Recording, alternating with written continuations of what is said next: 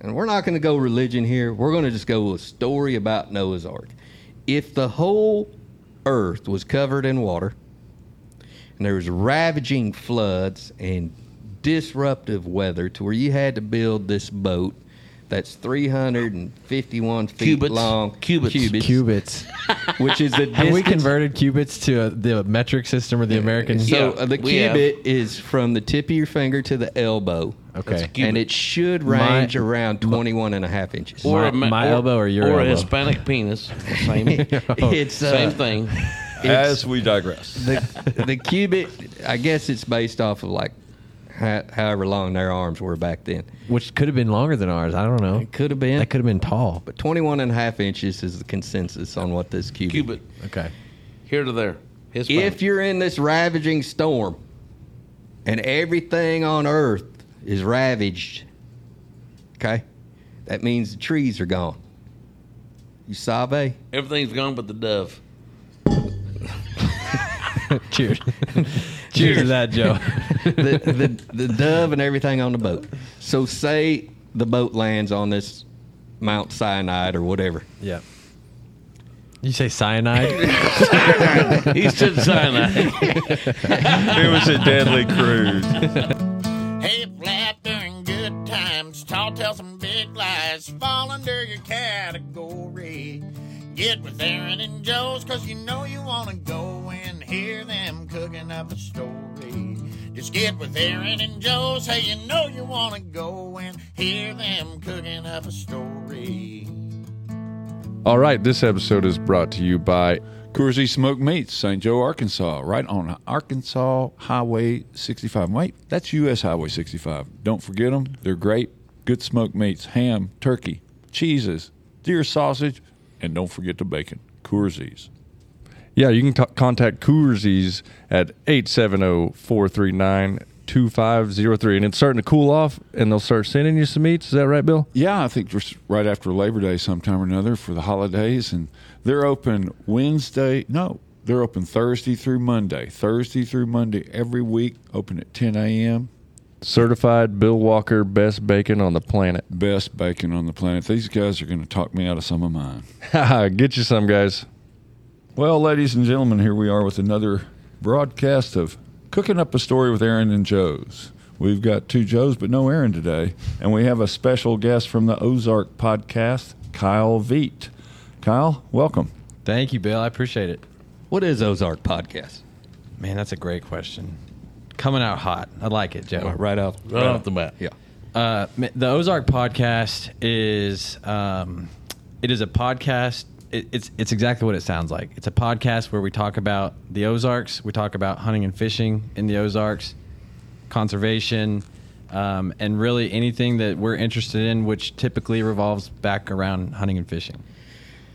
We're, we're behind that.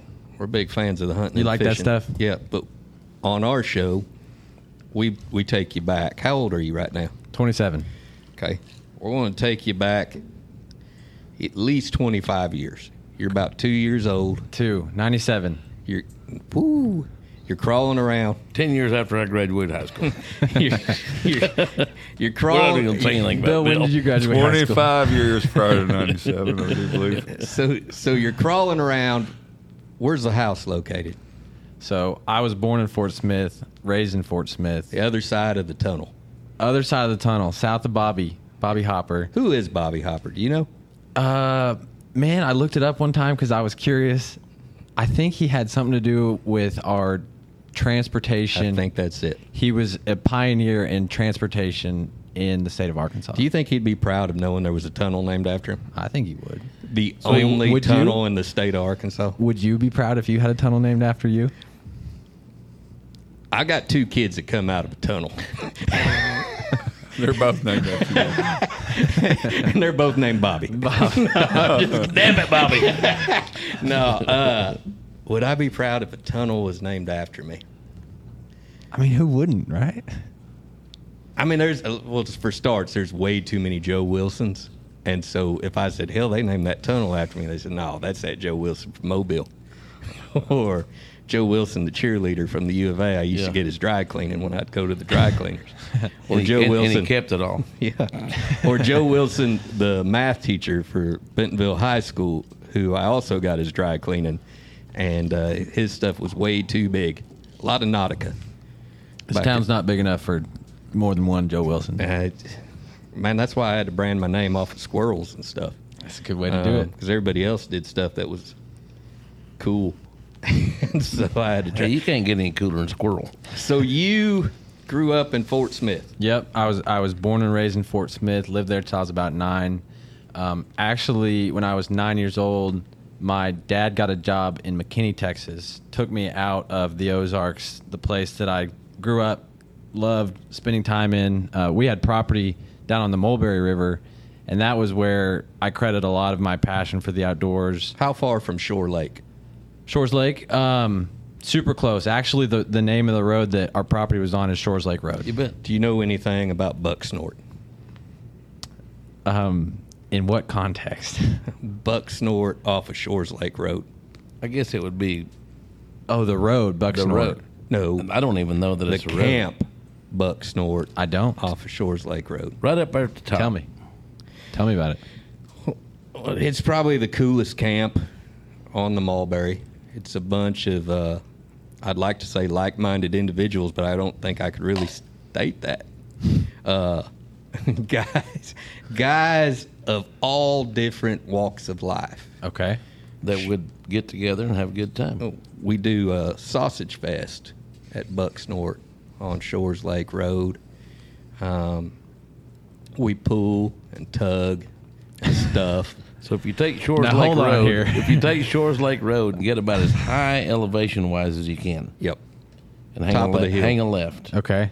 and it looks like a, just a logging road, and it, It goes is. down A, to it's a it's forestry road. now. yeah Forster Road. Go down there, and it's there's a gate. You gotta I go tell through you the what, gate. if you're in a 28 foot 1978 RV with a 454 motor, it's With- a chore. with no mirrors or uh, windshield wipers, in a thunderstorm, it's it's a booger getting back in there. Interesting. Bill, have you been to this place? I don't know. These that guys I seem like have, they've been but- there quite a bit. You got to get kind of blood in, blood out. oh yeah, it's gotta it's you gotta be invited. Can I tell you how I got invited? I would love to hear. So I was cooking bear chili. Actually, I got hired to cook chili for an office complex uh, in North Bentonville. And I had to feed a couple hundred people. See, what happens is anytime an office has a chili cook off for, for the office, typically that chili sucks real bad Sure. because people think that chicken goes in chili and they'll make basically clam chowder.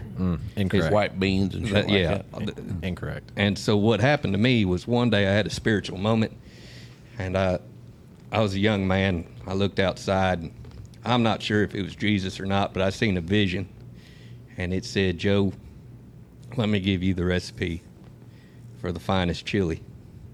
And Cook so, it, and they will come. and I- so what does a man do? He has to accept this privilege. Amen. And so I took the recipe, which in it's my version of a true Texas red chili, cooked in a great big old cast iron Dutch oven. There's no tomatoes. There's just chilies and large chunks of meat inside there. Texas chili has no beans, right? No beans. Oh no, Just Really? on the side. It's okay on can the do it on side. And that's if you're a hippie. Then you Okay. can- So, and Wait you a don't want to, minute. and you don't want to use the same ladle for both pots. yeah. We heard that story. Yeah. So I got hired to cook this chili. So I decided I was going to make three pots of chili. I was going to make my religious pot, which was the way God planned on chili to be made, which was my version of Texas Red. I was going to make a huge pot of what I consider woman chili. And woman chili is like how a woman would cook it, which would be He's trying to say woman. Having a hard time hearing you through that accent. it would be a lot like Wendy's. It's got you know beans and bunch of vegetables, crap like women would make, and it it would have hamburger meat in it. And so I made, shoot, I don't know, thirty gallons of that, and then What do I- you make a 30 gallon bucket of chili in? a great big hundred quart pot. It's a hundred quart and thirty gallons. Does that math work? I don't know. I think it was four quarts a gallon. Is that right? somewhere in there. It'll be Maybe it's a hun- 25. Maybe 30 okay, it's a 30 120 divided by quart four. pot. And then I had some bear meat, and so I made bear chili. And the bear chili, Did anybody go to hallucinating that night? well, our fan, our friend Rambo, I didn't know at the time. He was sitting over there. He's, he's got bangs, gray hair, Nice head of hair. good full head of hair. Really nice teeth. and he was kind of he come up and he says what's the chilies i said well that but there's the real deal Heavenly chili. that's a woman chili and that that there's bear chili he says why is it called bear chili i said well because it's got by god bear in it real bear yeah he said i'll take the bear chili so i put him out a ladle of it and he's sitting over there and he's eyeballing me the whole time as he's eating it's just staring at me Tyler was with me. And I said, Tyler, there's some weird dude over there staring at me as he eats this chili. So Rambo comes back, and I don't know he's Rambo. And he says, My name is Ramsey. You could call me Rambo. I said, Hello, Rambo. He said, I'll take another bowl of that chili. I said, I'm going to tell you what I'm going to do. I'm going to give you one more bowl of it. If you come back for any more, you're going to wind up scratching your back on a tree or something over there. so I said, This is it. So the next day, I'm at the office and I get a, an email, and there's about 20 guys up in the top that are all connected. And it said, Meet Joe Wilson. He's a member of our church. And there's kind of a bio on me. And I don't know any of these people. And uh, the phone rings, and it's Rambo. And he says, Joe Rambo. Hi, Rambo. He said, You get my email? I said, I did. What did you think? How do you get your phone number? Just He got kinda my email from old Lindsay or whatever her name was there at Boterra. curious. I got you. And uh, he said, uh, You like sausage? I said, Yes, sir, I love sausage. He said, How much you like sausage? I said, Well, hell, it's one of my favorite things. He says, You ever make sausage? Oh, yeah. Do you like tugging and pulling, stuffing? I said, Hell yeah. I said, I, I'm a big fan of it. He says, Great. I'm going to send you the information. Kyle, you ever make any sausage? I actually have made sausage. Attaboy. So I could But tell I'm it not by the- sure I how- Could, I could tell it by them boots you were wearing. that you're a sausage I'm not sure how I would making have fool. answered that question though if someone's asking me that so with directly, no context. I receive a second email, and this email is the directions down Shores Lake Road to get to Bucksnort to Sausage Fest. That's why we're telling Coming the story. around here now. Yeah. I forgot why we here got on the go. story. Lex Norris. And you didn't find it the first time, did you? no, I drove past it several times. So I'd called Joe. I'd called a bunch of people. I said, "Hey, I'm going to this sausage pool, Sausage Fest deal. You guys want to come? Hell no. No, no, no, no, no. You didn't call me because I Oh, I- wouldn't. I wouldn't. I would have invited the first time. I called a bunch of people. No one. He wanted- called everybody but me because I wasn't invited. no, nobody wanted to go because we didn't know who was there. And uh, so I sent the email to my wife and I said, This is where I'll be this weekend. Now, I just read the top, I didn't see the attachment. And the attachment was a, Picture. a flyer. And on the flyer, there was a half nude man in a canoe. There was a half nude, ma- nude man. It might have been you in the picture. I don't know. Fly fishing. Does that mean you're wearing a swimsuit? uh, Oh, that's a good Well, you couldn't point. tell, Billy. It was Half just nude like torso, I mean, you're at the river. nude torso from the, like the waist up. And Yeah, and then there was axe throwing, all this manly stuff. She said, "Did you see the flyer?" I said, "No, I didn't open it up." You still gonna go? I said, "Sounds like a hell of a story."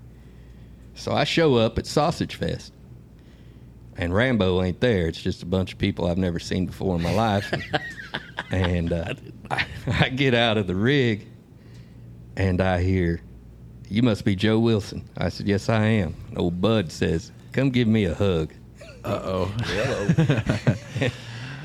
I said, What do you mean? He said, A hug. Come give me a hug. And so I hug him, or he hugs me, and he reaches down there and taps on my buttocks. Hmm. And I'm thinking, man, what did I get myself into? What kind of sausage fest is it? Yeah, what are there's we- a well, there's a hot tub. What are we doing here, guys? there's a hot tub, bunch of men, bunch of grinding of meat, and uh, And this place, this It's- cabin, Scott's cabin, is like, I mean, it's a huge house. it's it'd be a nice the house last, in any town. the last thing you would ever think you were going to see. Yeah. This deep in the woods, right? Agree. I mean, it's got a concrete driveway leading Oh, down nice, to it, nice, in the middle. real, very nice house. Okay. So I hang out and up shows Rambo, and he's in a brand new Denali, and uh, just picked it up that morning. That's why he was late. He says, "Jump in." So I jump in and we go raking through the woods, and there's branches crashing all over this brand new rig, and we get up on Rambo Hill, which the, overlooks the, the river love valley. shack. The love shack. The Love Shack is up there. and it overlooks the river valley and and uh, he says, "You like machine guns?" I said, "Sure." He said, "Let's shoot some machine guns." So we start shooting. We shoot 20 minutes, something like that. And he says, "You like pie?" I said, "I- Rambo's got some Hello, interesting love questions, These man. are some uh, pretty basic questions here. I said, "I love pie." I feel like all his questions have a deeper meaning behind them, though. I'm, I'm not sure how I'd he answer them. says, he says, "What kind of pie you like?" Kyle, Kyle, what kind of pie you like? I like apple pie, man. I tell him that I'm pretty fond of either pecan or chocolate pie. And he says, Which one you want? I got both. And he opens up the hatch on this Denali, and there's Rick's Bakery and Neil's Cafe pies stacked up in the back of this deal. All right. Must be 30 of them. So we eat pie, and then we shoot some more machine guns. We go down, tug, and pull some sausage. And uh, it's getting kind of dusk and Rambo takes me back up to, to Rambo Hill there, and it's just me and him, and we're talking and looking at the sunset. And then all of a sudden, about 25 men show up, and they circle me. And Curtis comes motoring in on a four wheeler, who's now one of my dearest buddies. I didn't know him at the time. He comes rolling in, and Curtis gets off the four wheeler, and he's got a wooden carved out of a single log grail, The squirrely grail. the squirrely grail, a big red fox squirrel taxidermied as a handle on the side of this wooden cup. Oh, cool. And he says, Are you prepared to be initiated into Buck Snort? And I didn't know what to do, so I said, Hell, whoop 'em out, boys. Oh, and come to find out, they just all pour a drink inside this cup. Whatever they're drinking, they just pour a little. And so Little I take shot. take a drink, and then I had to do a speech, and I become bona fide member of the club. And so the next year I took Martinez. But what this is is we have squirrel camp, we have uh, we have sausage fest. They do several cleanups of the Mulberry. okay. Yeah. There's a flotilla to where you raft or canoe down the river. And it's just a great group of guys that Oh, would yeah. help anybody. They used to throw the um, Chilleria in Fayetteville, Okay. which raised, Alzheimer's. Alzheimer's raised money yeah. for Alzheimer's. And they, I think they raised several million dollars. Oh, yeah. I, I actually got to MC it several years. This me- is the Bucksnort clan. Yeah. Yeah. Really? Yeah, good group of, good Me and, group of Bud, dudes. me and Bud Bond did that deal one year. Yeah. Do you, you know what a blow log is? I do not. Well, we got so much to teach you. I mean, here I'm 27, man. I got a lot to learn. So a blow log is is you drive through the woods and you look for any hollow log you can find. Okay. could be hickory, it could be oak, Didn't matter. Don't Any matter. hardwood. any hardwood. You want a good hollow log, Bill. And then you set you off about Six, a, eight foot long, maybe. yeah, and a rick of, of wood, and you start a big fire, and you stand up this hollow log in the middle of it, Okay. and so you got this towering fire. Yeah. And then you grab them green Coleman propane bottles. That have been pre prepared. and you JB weld that safety on there where there's that little pressure valve. Right. Pressure release valve. Yeah. You JB weld that. so it JB don't weld work. that, let it set real good. And then you run up to this log and you drop the propane bottle in the log and you wait because there's no certain time that this is going to go. Depending you on the, wait a little distance away. Depends on Not the really that far. not as far as you would think. I mean, because we got lawn chairs and stuff you could hide behind. So- Depending on the British thermal units lawn going through chairs, that. fabric lawn chairs Yeah. for ballistic protection. Yeah. And then Right. next uh, thing you know, boom. Oh man, damn, it's like a it's a mortar. oh, it's a mortar. Shooting up. I mean, just of course is it There's night. YouTube videos. All you got to do Oh, is yeah. type in Arkansas and blow log. Yeah. And you'll see these things. that sounds like a good time. Oh, it's a blast. Well, just like any redneck event, what happens is you think, well, hell, we just threw one in there. what would you think if we did uh, Two. and then you could upgrade from there. So as Start adding time some went by, multipliers. if you drive down Shores Lake Road, you will notice there's no hollow logs. They're all gone. And so I had to get upgrade to steel pipe steel pipe? with chains. Okay, yeah, that's probably a little bit more um, permanent option. It well, is- you don't have near the shrapnel. Yeah, and you could put three or four in there. So And- the first when I get initiated into the deal, I go to the same do the same whole deal. as This is the Joe. next year. Yeah, the Uh, does following it- year. i- Is it w- as weird as it sounds at first as It you're wasn't going near in? as it wasn't near as weird because I mean I don't think I, I They didn't think I grab was you the on first the ass. Hispanic. First, Yeah. uh, First, first, First man to come. Hispanic guy That there. had to make you a little nervous, though, I right? know. I mean, I had a sidearm, so it didn't matter. So that's where I'm going with this story. So Bud Bond, he said, you know, we're we're talking about, hey, go up there and drop drop one, you know, one of them green deals.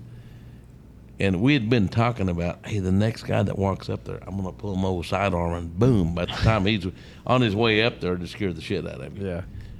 And th- and like five minutes goes by. Of course, we've been drinking. My gun.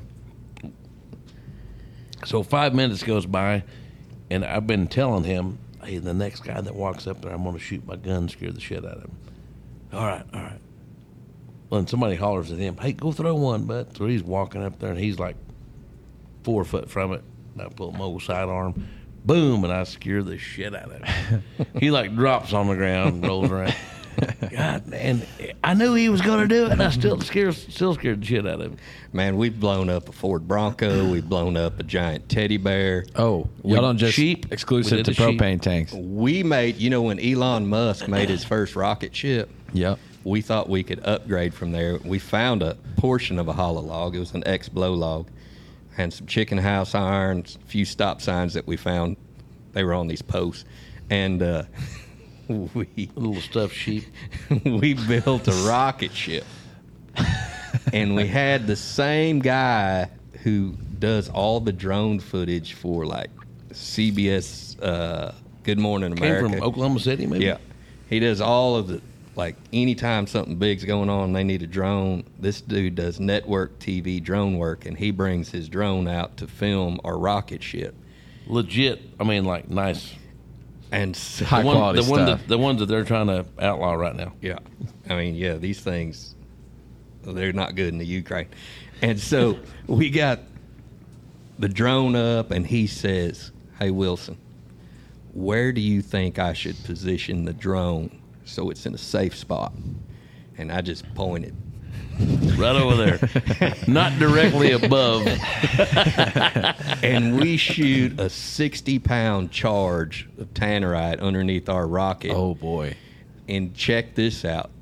We think that our rocket is still flying because we never found a single piece. I think it went to orbit. I think it still is. And I don't know how much Elon spent on this deal, but we got by for under 200 bucks. Yeah. And there you go. So it that's may what, it may come down in your parents' backyard. Over it might be back there. Maybe if you ever so. find an inflatable sheep and some chicken house stuff, I'm gonna be looking for it now. yeah, well, let us have it back. I'll I'll give it back to you. I'll know who it belongs to at least. So, anyways, we were well, talking well, we about did- where you grew we Did, up. get- we did, did we get to second grade yet? no, we ain't even All I on have to say, I think we're still in kindergarten. So I It's was 97. I was two about two or three now when you were there when that happened.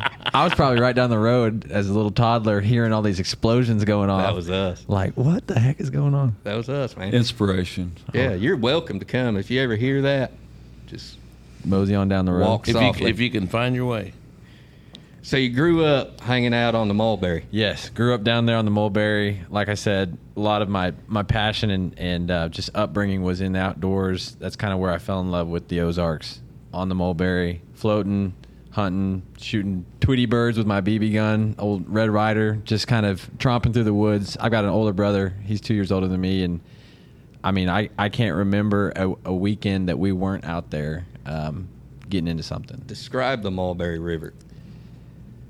Uh, the place that we had, or just the river itself? Both. Yeah, in general. I'll, I'll do the place that we had because it's it's something that if you think about, and, and this is something that's important to me is I've always been fascinated by uh, people's connection to place.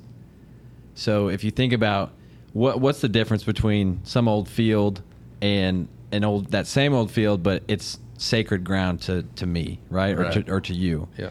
and and it's stories and it's memories and it's all that stuff that that was took place there on that plot of land, and so that property for me where I grew up is where I have a lot of memories, and I actually got to go back there recently. We sold the property years ago, and I got to go back there recently. But spending time there, it's it's this it's a 120 acre property alongside the mulberry. There's a 90 acre meadow, and um, it's just as a little kid growing up there, I remember coming out of the cabin, looking out there, and just being overwhelmed by the smallness that I felt looking at this huge meadow It's beautiful country there. it's absolutely gorgeous and you've got this this blowing grass and the wind the, you know you can hear the river off to the side you can just kind of picture it that sun is coming down you've got the god beams coming through the clouds it's like it Mm. God feels beams. it feels sacred right Yeah. and so i've always been fascinated with like what makes that place special to me that now you may go there and you'd be like yeah that's a nice field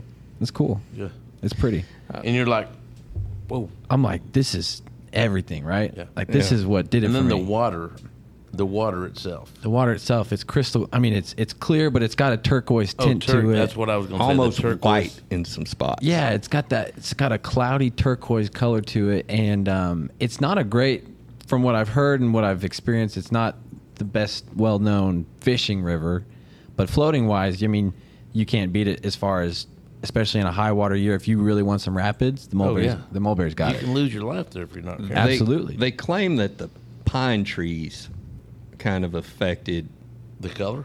the you know the water quality. Whenever the timber companies come in and started planting the pines along there, the acidity of, of the pine needles or whatever actually affected the water. But it's beautiful. Are you familiar with the hippie colony that's back in there? Was back in there? There's a lot of hippies down that way. I know that. Well, that's that's where our- Bucksnort, yeah. Bucksnort is in the vicinity of a hippie colony that has hand dug wells Oh, that had no, I didn't know that. like bicycle parts to crank up the buckets out of the wells. There's a couple school buses there, and this hippie they, colony they actually started. lived in these school buses. Yeah, from the 70s up until maybe close to the 90s, I believe.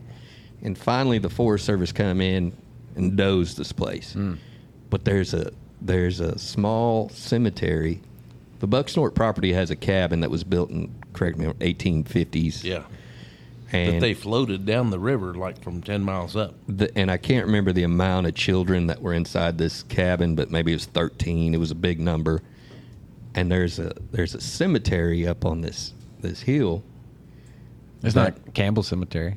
Is Well, it? let me tell you about the tombstones, and you might know it. Okay. So, there's one tombstone that talks about a guy that was killed by a knife wielding man. No. That's the first time I heard, I've ever heard the the the word orbs. when Yeah. Shane Lynn was with us. Yeah, Up. he thought he was seeing some old Orbeez down there, but Well, and this is on this tombstone. I've never heard a tombstone Well, we explain go- the cause of death. So okay, we got- so yeah, yeah, we- it explains that he was stabbed by By a a Uh, knife coward, wielding- yeah. knife Cowardly wielding, knife wielding man, knife yeah. wielding man. Okay. This is And on the- a headstone. And then the next tombstone over is the brother who was killed trying to kill the knife wielding guy that killed his brother. the yellow bellied knife stabber. yeah, Yeah. chicken. So the the story is is when he got gutted, stabbed, he stayed alive for a while. They put on a pair of overalls that was too small Told his guts to in. hold his guts in. This is the story, dude. I mean, this is on the tombstone, Bill. I was, I was just And like you- a you literally very get tall this- tombstone with You a lot of- literally, uh, you literally, What size font are we talking Yeah. about here? I don't know, 27. I would say cursive. bold or I whatever would you say call it. cursive. I don't know, dude, but I'm not kidding you. This is a legit deal right there on the banks of the Mulberry. You could see the river from the location of the cemetery. Can you see the river? I thought I was thinking it was up- more up on the hill. I think you can because there's a big bend in the- the, maybe in river the right fall. there. Yeah, in the fall of the year. But yeah, so I there's remember, I remember taking Shane Lynn down there, and it in the middle of the night. It's like 10 p.m. and it's like, damn, we're gonna see some orbs. And I didn't know, I didn't know what the hell, a- I didn't know what an orb was at this point. And then later in life, I was like, hell, that's what old Shane Lynn was talking Shane's about. Them big I orbs. into bet we the saw some of that. Yeah. so my description of, of the Mulberry is very similar to yours. Yeah. No, man, that's where I grew up and, and I remember that it is it is it's a unique place because it is so pretty, but there there's some funky people that kind of come through there. There's there's the hippies, but then you got the guys in the side by sides, you got people who love to float, the hikers, people who like to hunt. So it's a it's a good mixture of people down there, I'd say. Are you familiar with the uh, what's Wes's race called? Wes. Wes The Evans. Gambler. Oh, the Gambler 500. Oh yeah. no. Oh man. Man, we need to get you involved in when, this Mulberry when you said River. race, I was thinking Well, it's race. Either way, Five hundred miles and no more than five hundred bucks for So, a vehicle. right up there at Ozark Okay. is the meeting place for the Gambler 500. Yeah, when you cross, okay, so you go through Cass, you cross the Mulberry. What's Yeah. that place right there? Turner Bend. Turner Bend. Yeah.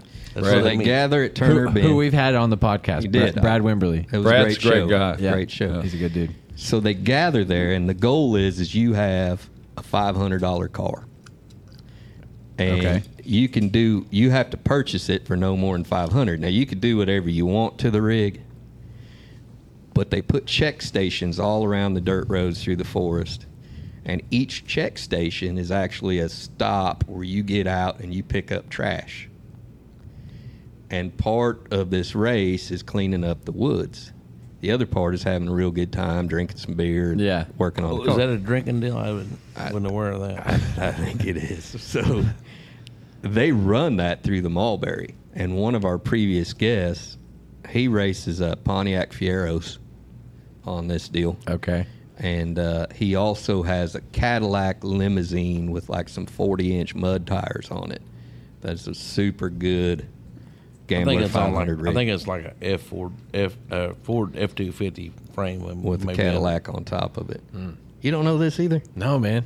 Man, you hanging out with the wrong people, dude. I'm learning a lot right now. we're gonna have to we're gonna but it all starts at turner bend and the goal is to clean up the woods and you know get those mattresses out of there and well, and they do it. They do a really good job of that down there. I've, friends of the river or something Yeah, well, it's there's the you've got the canoe club that meets down there, but then you've got Friends of the Mulberry River, and then um, Brad at Turner Bend. They always host an event where they do a couple cleanups a year. And Brad's been to bucks and Orton. Buckstorm. Has- he's a sausage puller yeah. okay, uh, but yeah, the, even even as you have those different groups of people, the diversity that you have down there, everyone's it's like everyone kind of unites around it's real arkansas ain't it? You bet. Mulberry, right? And, and they kind of come together throughout their differences. You know, they put those aside and they say, no, we want to protect this place. yep which is again kind of back to what I was saying, like fa- uh, that connection to place. Mm. right. It's so important. Like, think about you're an Arkansas guy, right? i love it Born and raised. no No, no Not joe will born. tell you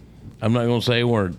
he ain't gonna say nothing Well, I was gonna say long time resident. long time, and, and you you build this connection over time, and it, and I'll be partial to somebody even if I don't know them, just because they're from here. Oh, you yeah. bet. Again, somebody who's from Minnesota, right? Just because I don't know them and I have no connection to them, but something about like where you're from and the places that you know and that you have in common. Even us, like we have different stories about the Right. Mulberry, but it's how you use it we And- connect through it, right? me and Joe and Bill and Aaron, we've talked numerous times, and my theory is, is anybody can sleep at a place, they can work at a place. Hell, you can say that you live at a place. You can even be born in the place. You could be born in a place, Yeah. but you truly aren't living there until you add value. Mm. And that value I like that. is say it's taking care of that river, say it's uh, being a, a mentor in your community. It's until you actually give to the place that you're there, Like whenever you're gone, they remember you. Mm-hmm. Exactly.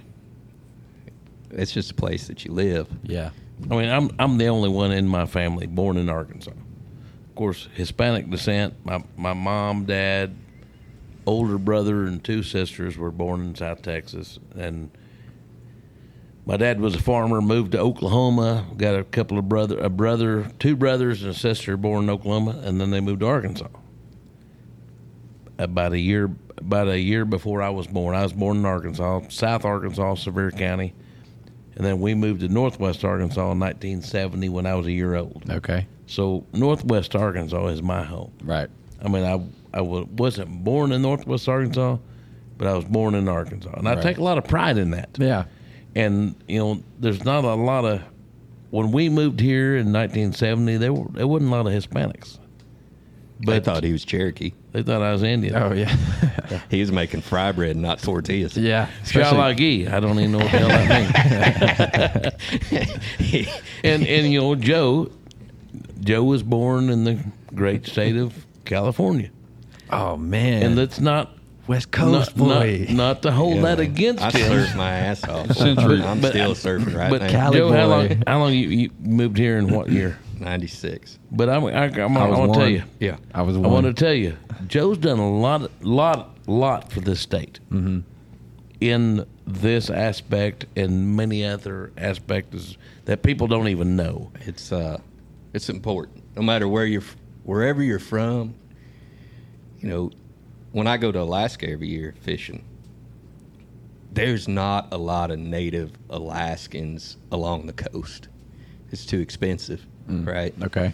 And so it's people that have retired, moved there. Maybe Right. they worked in the oil fields and they moved there. But it doesn't take them very long to say they're Alaskan. Right. And that doesn't mean they're Inuit, right? Right. They're not natives. They're not But they're- natives. Yeah. But they haven't lived they- there their whole life. They become one with the land and they appreciate, just like you're talking about, the beauty. The land has worth to them.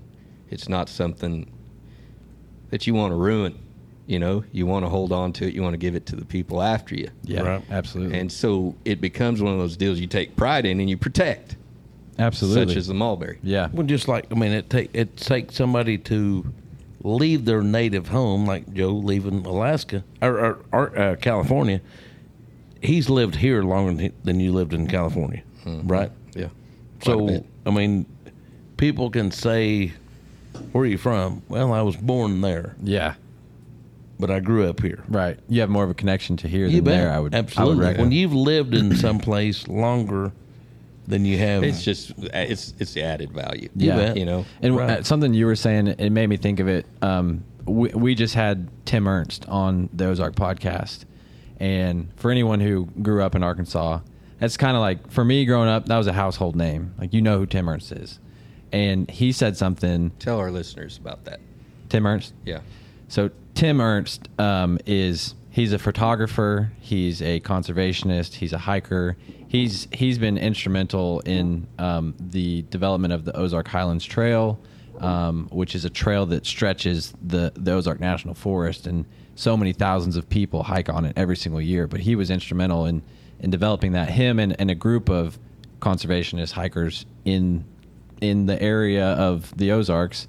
Um, he was a big part of that, but he's also he's he's well known for his photography, and um, if you've seen pictures of the Buffalo River, Hawksbill You've Crag, seen I heard the Ernst. story. I heard the story today about him lighting up the whole uh, the bluffs. yeah, the bluff right there, um, and, and he didn't know how it was going to work, but Yeah. he, he ended up backlighting it with and there were some round bells, mhm, the hay bales. That and was then and then the tree line was just. I mean, I could I could see that in my mind. and Oh, it's 'cause a we've pro- all seen it. It's a process too. Like as I was talking to him and hearing him say that, I'm like, it's not just a picture, right? You think you take a picture and it's just you click the button. It's like you click the button.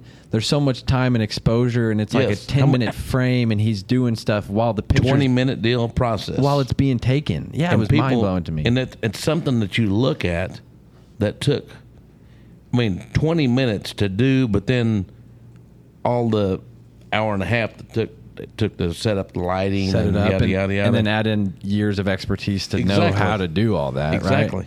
But he's I just listened to that podcast today. he he's just been instrumental in um, what he does really well. And back to your point of protecting what we appreciate, he's been really instrumental in highlighting places that are beautiful, so that people will appreciate them too, and get on the side of them of appreciating them, but not just appreciating them, caring enough about them to protect them Exactly. what we have, and he said it in our podcast, not just what we have, but what we might not have in the future if we don't protect it. Exactly. Just like the big fight to get rid of the hog farm right on the Buffalo. And with all the land in, in the state of Arkansas, why would you want to risk one of, I mean, the first national river?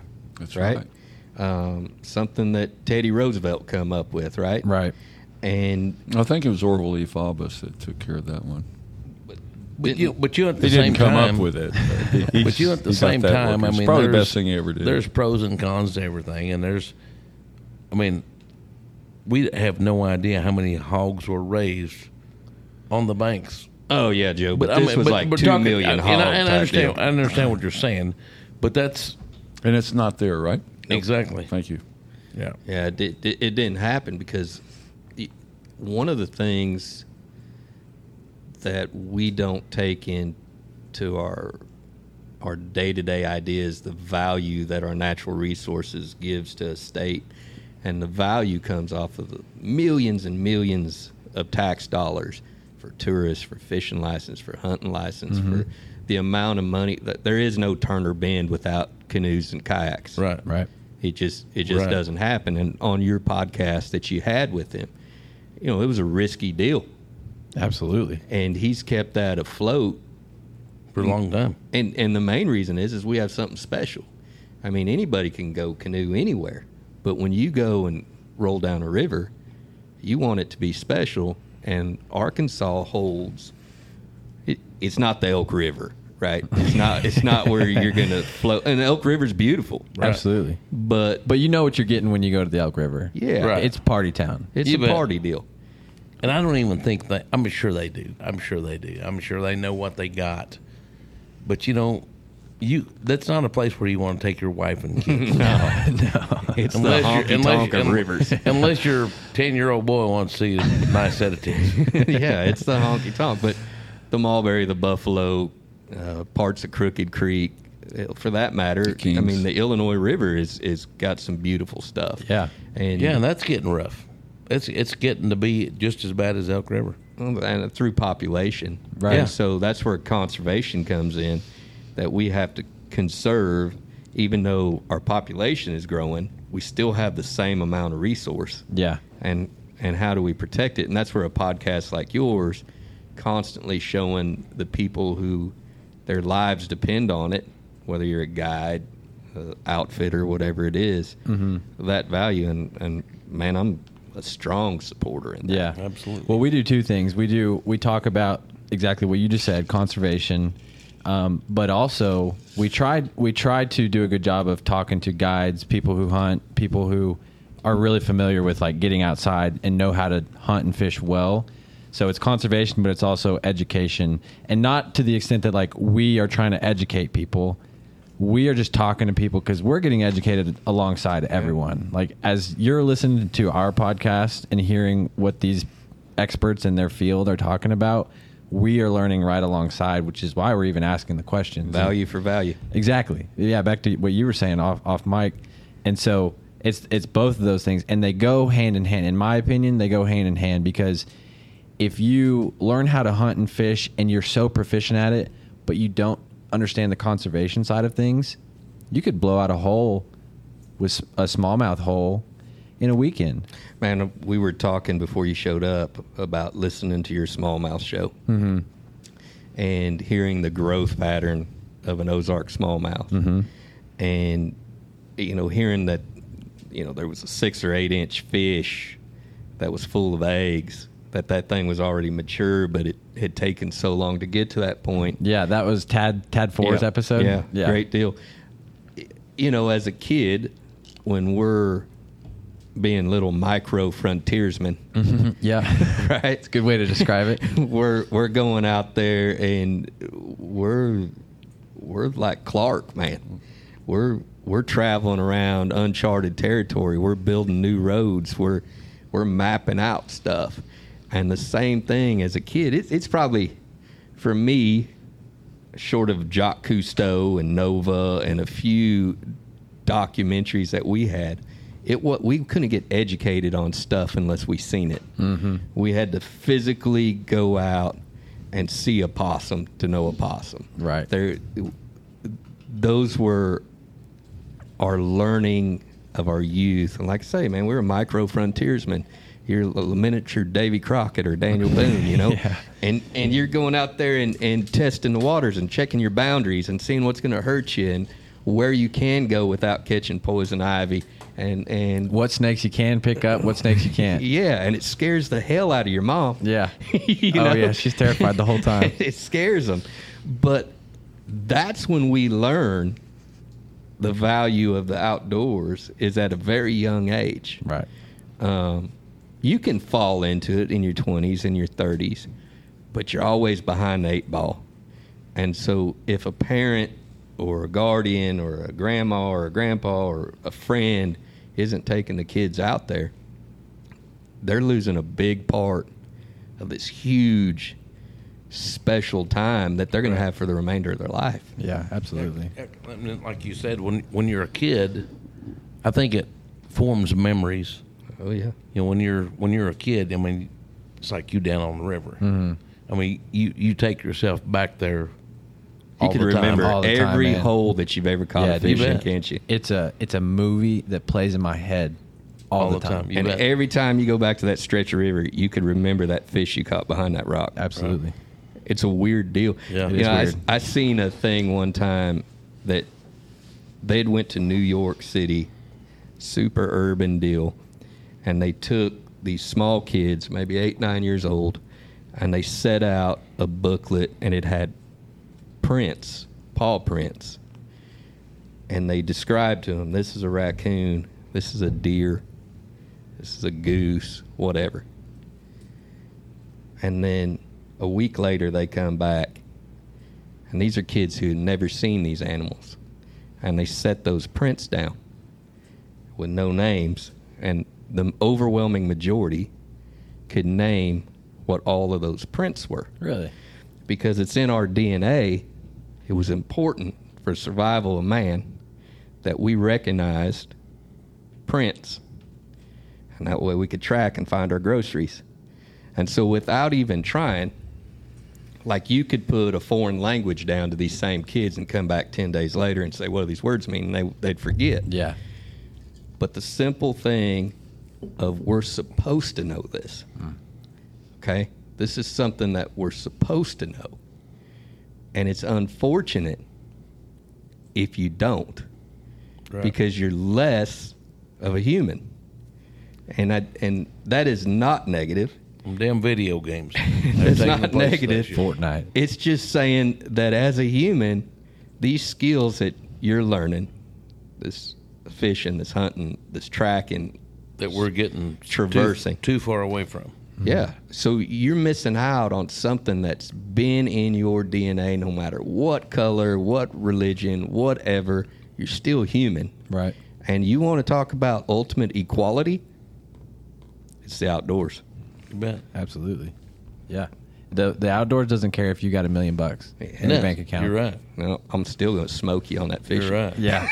and if you're out in the woods and you got no food, you're still going to starve just like anybody else. Exactly. A- unless you know what you're doing. And e- even more so if you don't know what you're doing. Exactly. Yeah, It's that's what the I'm saying. ultimate equalizer. it definitely is. and you know it's it's super important for you and your partner and your podcast and the guests that you put on to teach and and that's what I want out of a podcast bill when I listen to a podcast I want to learn something I you know there's sometimes I want to laugh Yeah. Oh, it- there's different categories for sure. yeah, and a combination of laughing, learning, uh, maybe a spiritual side, suffering, and I bet you the majority of the guys that you have on the show, there's struggle, there's hardship, there's all of that in their success. Yeah.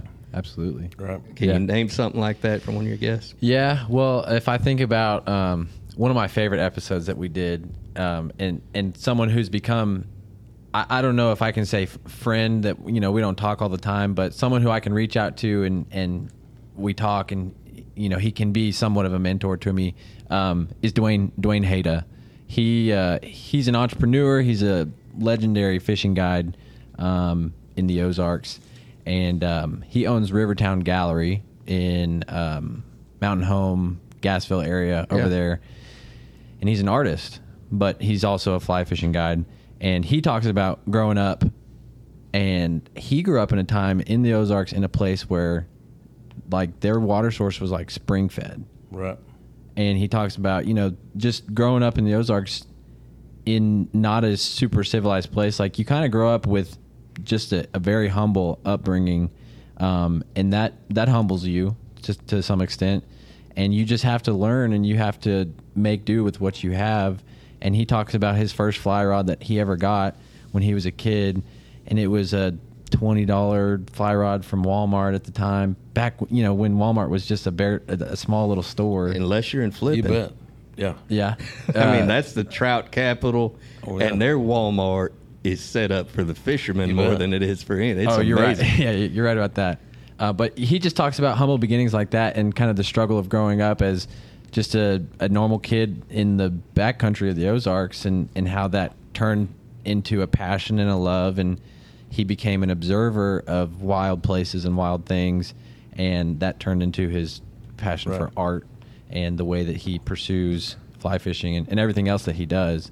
Um, and so that's kind of an example of someone who kind of grew up with like some hardship that You- turn, you turned bet. into something. You said So- something that sparked my my curiosity when you said the backcountry of Arkansas, and I think of the backcountry in a lot of places. Um, I'm curious, Joe, if you ever think of the terminology backcountry in Arkansas. I mean, when I when I when I think of backcountry, I mean, of course, I was born in Western Benton County, and I mean that is to me backcountry. But do you ever have you ever used that term? I, I've never used that term. I, I haven't either, but I know like when I think backcountry, I'm thinking way back in the woods of Colorado, Yeah. or Oh, something out And- west. Yeah, and to think that we have that here, I've, yeah. I've, yeah, I've never heard that term, but I mean, Yeah. but I can think of. I mean, yeah, I'm, I'm I r- relate to what he's talking about. You know, when when he's talking about backcountry. Whenever I was a kid, you know, Western Benton County. That mean the eastern part of the county obviously developed a lot more, and it still is today than than the western part of it. You know, and when I was a kid, if it was raining, if it was snowing, we were outside.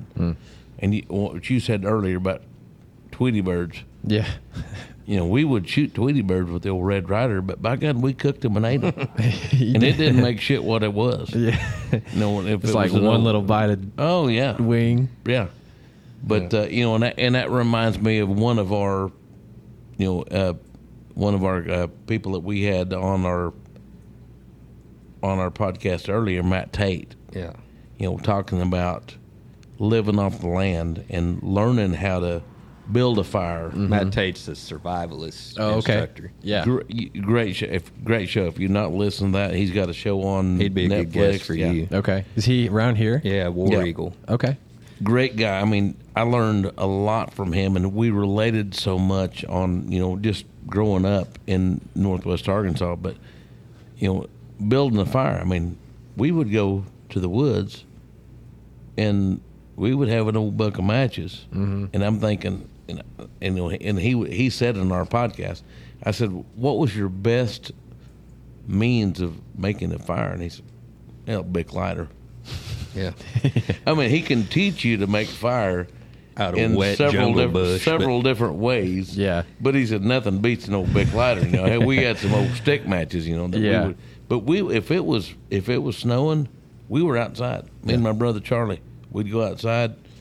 We would build a fire, build a fort. You know, we would build some kind of shelter. A fort, man. And we were there all day. that was long my whole childhood. Was Oh. and we building would forts. we would kill some Tweety birds. We're not going to say what kind of birds they were. They- none of them sang. yeah, Yeah.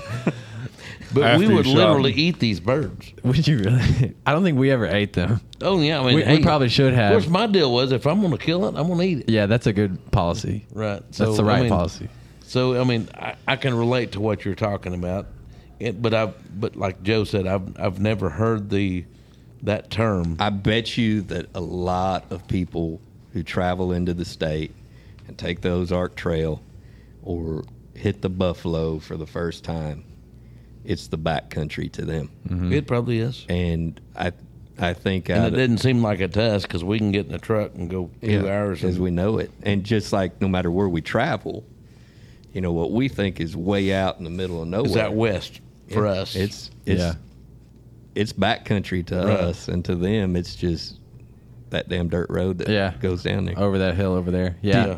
I think a lot of people don't realize just how how much of that quote unquote backcountry we have because you don't until you get out there. Like this last spring, I went turkey hunting and I I went out there on a Wednesday uh, with my dad. He stayed for one night and then he left me and I was out there alone for three or four days, just looking for turkeys. How about that hoot owl? oh man, He's scary to death. all kinds of noises, man. You wake up in the middle of the night Oh, like, what was that? so where would you where were you hunting at? Well, it was down that way, down by Cass. Right. I won't say. I exact- remember. I remember. I went deer hunting with Joe Wilson. I We've never already told that one. it, it was down that But way. it's such a great story. But yeah, it, I was out there for three three days by myself, three nights by myself, or something like that. And then my father in law he drove up from Texas um, to come meet me out there on like the Sunday or something like that. And um, I wanted to show him the Ozarks. And um, you don't realize how wild it is out there until you get up on a mountaintop and you look out. And then I'm, you know, I'm using Onyx, so I'm a modern Davy Crockett, like you said. I've, I've got the, the tools and technology that I can use at my disposal, but You don't have a sack of Joe Weir or nothing. in no, your I back don't. pocket. I don't have the a sack of one. the map, the paper map to pull out. But you don't realize how wild it is until you get up there on a mountaintop, a lookout, and everything you see is public land. It's wild. You can go if you see that mountaintop over there, and there's a valley there. You can walk to it, straight to it, but it's going to take you a day and a half. Is, is it? How old were you before you realized that the Ozarks was the plateau? Oh, that's a good question. Because I don't know. because I was I had lived in the Ozarks quite a while before I realized that it's flat. Yeah, you mean you mean like the formation of the Ozarks, or what? do you yeah, mean? like we're on this great big plateau of level land that's filled with hollers. Mm. Exactly. But I, so I wouldn't call that level land. Oh, well, if you get on I mean I mean, I- if you're I- standing as at a high point and you look as out a as a whole it is, but by God, you try to walk across that. thing. Oh, It it well, doesn't feel no, so it's level, not. It's no. not level by any means, but the tops are about the same. Yeah. Right. and so elevation wise, it, y- you really see it in the airplane. You bet. right? And that's what I love about our country, ju- just as a whole, as as the United States. And I've been, I mean, with Moab, Utah last year, just to go to a different place where you see you appreciate stuff more. different, you know, formations. You see huge cliffs and you know the Colorado River's right there. I mean, it's it's amazing. yeah, it's beautiful. I think. Yeah. I think a lot of people get that same amazement, and we're spoiled by it. And I was one of the, and I Absolutely. was one of those guys that, hey, let's go to Vegas or let's go to Cancun, and that's cool. Yeah, But guys, we got a lot of stuff right here in Arkansas. I would say That this is is, way cooler amazing. than Vegas, personally. I mean, I'm out there with you. Well, Yeah. you can't. There's you- some stuff you can't do in So Arkansas that you can do in Vegas. you the the question about the plateau Yeah. is because when you know we're i guess a flyover state and so as people are flying over they look down and it just looks like a bunch of trees down there right. I wouldn't say Arkansas is a flyover state. Depends on who you ask. There's a lot of people that fly here every There- week. there is but to one place but to Right, the rest of them they right, don't Yeah. right. and as you fly Northwest over Arkansas, I guess, yeah. you're looking down and it it looks like a whole bunch of fields of trees but as us being in the woods we know you're gonna get plumb out of breath, man. Going from here to what you can see over Yeah, there. Yeah. because Oh, of the man. hollers, and the whole place was built between erosion, right? Mm-hmm. And so it took wind and fire and and water to carve out this giant plateau and make the rough, rugged terrain that the Indians didn't stick around because it's somewhat unsurvivable. Right. It's almost uninhabitable in, in certain places. Oh yeah. Yeah. So you've got the lift straight up of the Ozark Mountains. Yeah. It's, it's the old story was the Gulf of Mexico was where Lenoria was, and Lenoria sank, and it pushed up the Ozarks. But then you've got the Washitas, and they're at a 45 degree angle of a push, or they're pushed from west to east. So I, I don't really get this erosion from the creating of the valleys and the dells and the hollers of the Ozarks. I usually think of the Ozark Plateau as when you get up to this part, up in northwest Arkansas and going into Missouri, and it's just flat as it can be. And there's there's still some hills and everything, but how is it that the Boston Mountains are part of that plateau? I know I looked at the, at the map. I'm- and I'm it's right- I'm part right there of it. with you, Mm-hmm. it's Bill. part of it, but that was initially mount, mountains that were pushed up from under the earth. Oh yeah. I can So- take you a place Yeah. in Maysville, Arkansas that's Tim and Tammy's place. You know who talks about this is um, Brooks Blevins, who is a historian at the uh, Missouri State University. He- I think Clay's actually had him on Bear Grease before, um, but he has a series of books about the Ozarks and. The very first one, I've started it. I'm, I'm not all the way through it, but I've started it, and he talks about really it would be more appropriate to call the Ozarks because we say the Ozark Mountains, like you just said, Bill. It would be more appropriate to call it the Ozark Valleys because you have that plateau erosion, whereas the Washitas they were actually formed from plate shifting, uplift, pushing rocks together. Um, and to your question though, or your point about the Boston Mountains versus over here.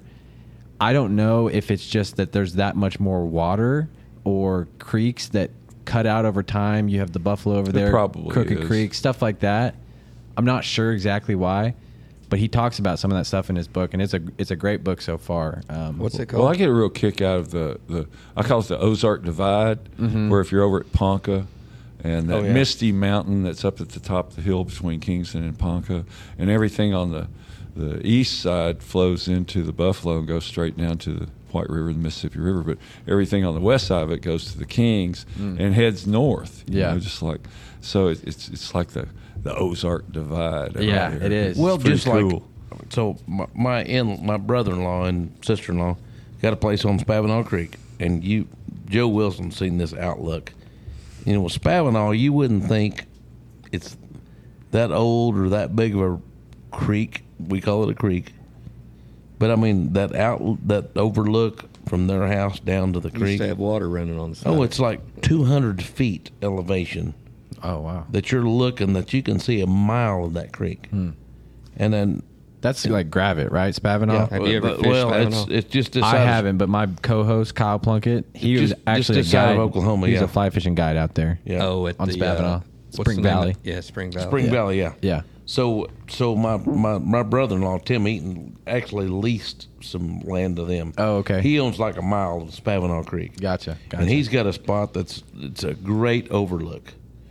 And matter of fact, I've got a a, a buddy of mine that's an artist, local artist, that's doing a deal that's a what it's it's a four season picture of this thing in summer, fall, spring, and winter from the same overlook. And you're looking you're looking at a, a half a mile of the Spavinaw Creek, and it's like a 200 foot elevation. That's from pretty where you're crazy at, for yeah. Gravit. I wouldn't even think of Well, that. it's not gravity. It's it's, it's Maysville. Oh, the it's over- okay.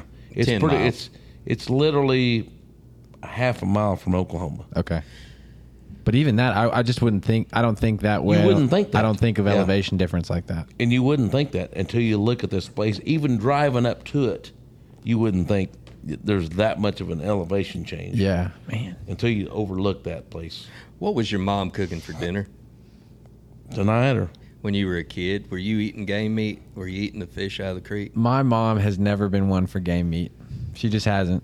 And and, and my dad wasn't the biggest hunter or fisherman either. Um, his so this started with you then? well, his my my dad's so my grandpa big fisherman, his dad big fisherman as well. Um, I, I'm a I'm a sixth generation Ozarkan, um, sixth generation Ar- Arkansan as well.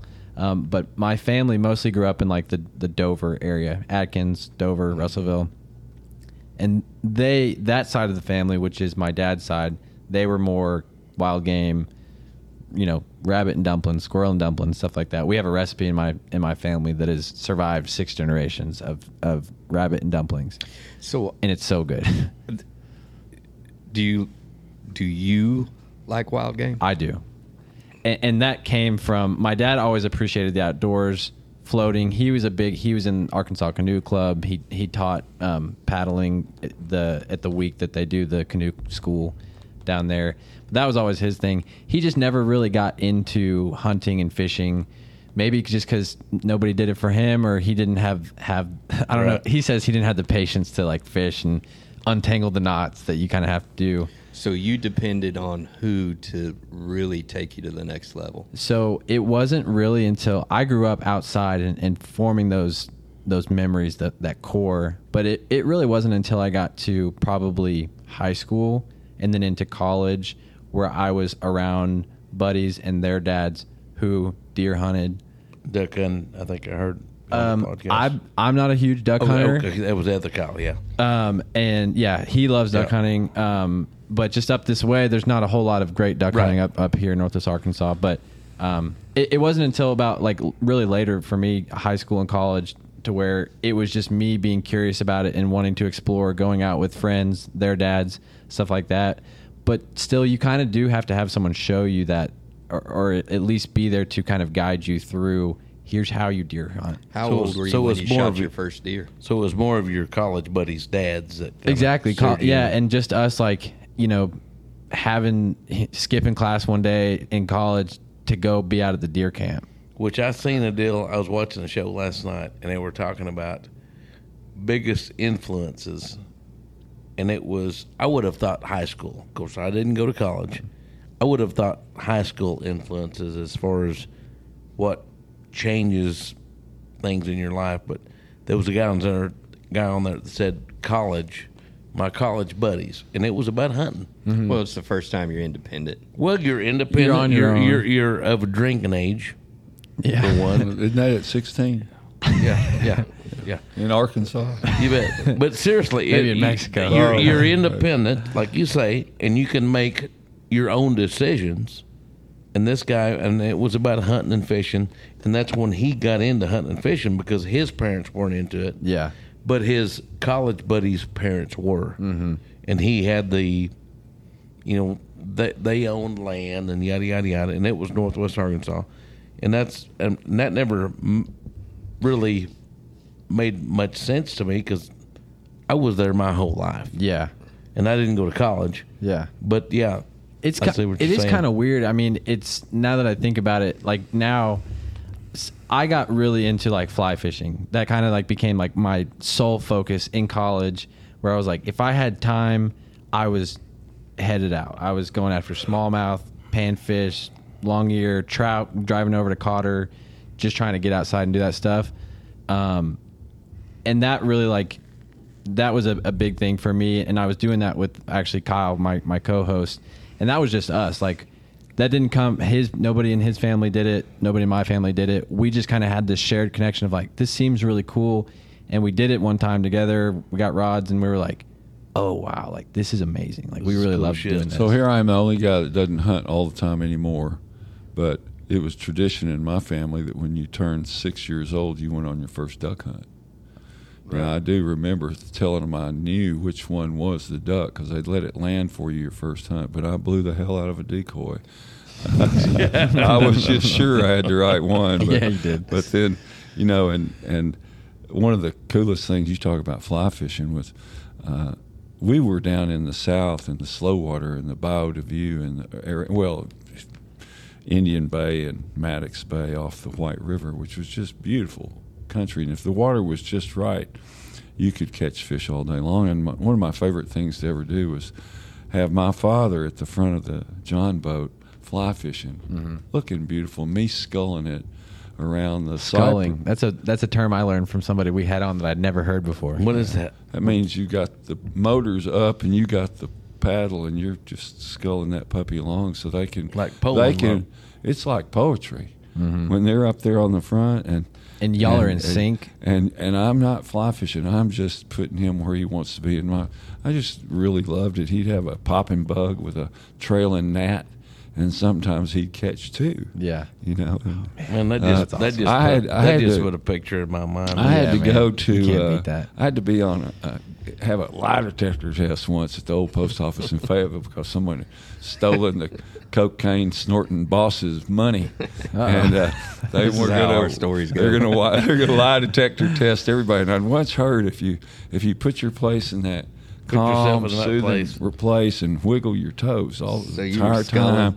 So I, I put myself sculling my dad with think that, that was fly a- fishing and, and moving those toes. And I was the only guy that had to take that lie detector test only once. that, that was like a Gary P. now I Nunn- wasn't lying either. That was like a Gary What P. the hell? Nunn song. You got to put yourself back in that place. That's right. Remember you that? know? Absolutely. That definitely So helped, anyway, putting it's yourself just in that there's just place. nothing like it when you when So- you get to go duck hunting at six and you get to scull your dad around in your teens. Oh And, yeah. All right, this episode is brought to you by Ace Epoxy Polish. Joe Martinez, what do you know about Ace? Man, these guys do everything related with concrete. We got uh, Shane Cochran and uh, Derek Talley. These boys been doing this for a long time. They know. I mean, they do uh, stain, Stain. stain, grind concrete, cleaning, uh, sealing, everything that you can possibly do with concrete. These boys can do, except Epoxy. for pour. They don't pour. Yeah, they don't pour it, but they'll stamp it. They'll grind it for you. They'll put epoxy down. If you want that garage looking pristine, Everybody wants one. everybody. Yeah, it, co- they, they do Why wouldn't commercial you? work, Yeah. everything. So, uh, yeah, give them guys a shout. Uh, Shane Cochran, you can reach him at 479 721 6574. Or check Sure. out their website at aceepoxypolishar.com. And Derek Talley, uh, 479 657 0115. So, Yeah. Joe had a question. How old were you when you killed the first deer? Is that I, right? Yeah, I think I was 18. I, I, it wasn't early. We're, and then you talked to my buddy Kyle, who, who's my co-host. Um, like I said, I think his was like seven. You know what I mean? So he had that influence early on, and he also had a place after we sold the mulberry. So back to born and raised in Fort Smith, grew up, moved to McKinney, Texas when I was nine, lived there for a year and a half, actually moved back, and then grew up here in Fayetteville, um, or Springdale, actually. Um, but we we sold the mulberry when we moved to Texas because we didn't know that we'd be back. We just thought we were moving to Texas to, to live there. Obviously, you guys regretted that. Yeah, at, at at one point it was just clear that like Arkansas is home, and it just had that tug, that pull, um, and so we came back home, and my dad got a job back here, but we sold the mulberry, so I didn't have a place to go anymore, and as I got older, I kind of depended on um, my friends to have those places. Kyle had a deer cabin. My buddy, his name is actually Hunter. His family had a deer cabin, um, and so I was seeking those places, and I was friends with them. It, but it just happened to be that that's what they did, and so Networking. Networking. yeah, and it wasn't like to to get access to hunting land, But they were friends. so but at I the mean, time it was just like it this- worked out. this works out perfect and, and i'm i'm getting these places to, to go again um, and so it wasn't until later for me whereas like i feel like most people who love hunting i, I feel like inferior sometimes because i'm like i i'm kind of a late late No. hunter you know what i mean It at didn't 18. matter. It really didn't matter. It's a those people who give you access to and, a- and the more and the more friends you make, even in a podcast setting, Mm, yeah you will get people that will that will say they got a great place to hunt. They want nothing more than than take you hunting on their place. So Yeah. that that's a good point I mean, seriously, that for someone to invite you onto their land and give it's, you that it's just access. Mm-hmm. that it's just that awesome feeling. not only is it a, a sacred gift that they gave you because you're going to gain stories and memories and friendships and maybe some groceries. yeah. and they're going to want you to kill the biggest thing that they have. Yeah, it's, it's Seriously, it's, cool shit. so you a- won't forget it. It's a Exactly. cool They want you to sacrifice. have that story. if they, I mean, if they're You're going right. to invite you to come on their land, they're going they're going to want you to kill what they've what they've got. Yeah. I mean, it's and it's cool shit. I've been, I've I've I've actually experienced that several times, and it is really fulfilling to go somewhere where you're invited, and that's what they want you to do. Or Right. they wouldn't invite you. yeah, that's true. That's a good Yeah. point. And as you get older, it becomes a lot more valuable. And old timers, me and Joe are getting into that status. Old timers, y'all. Yeah, boy, we Oh, are. we're right there.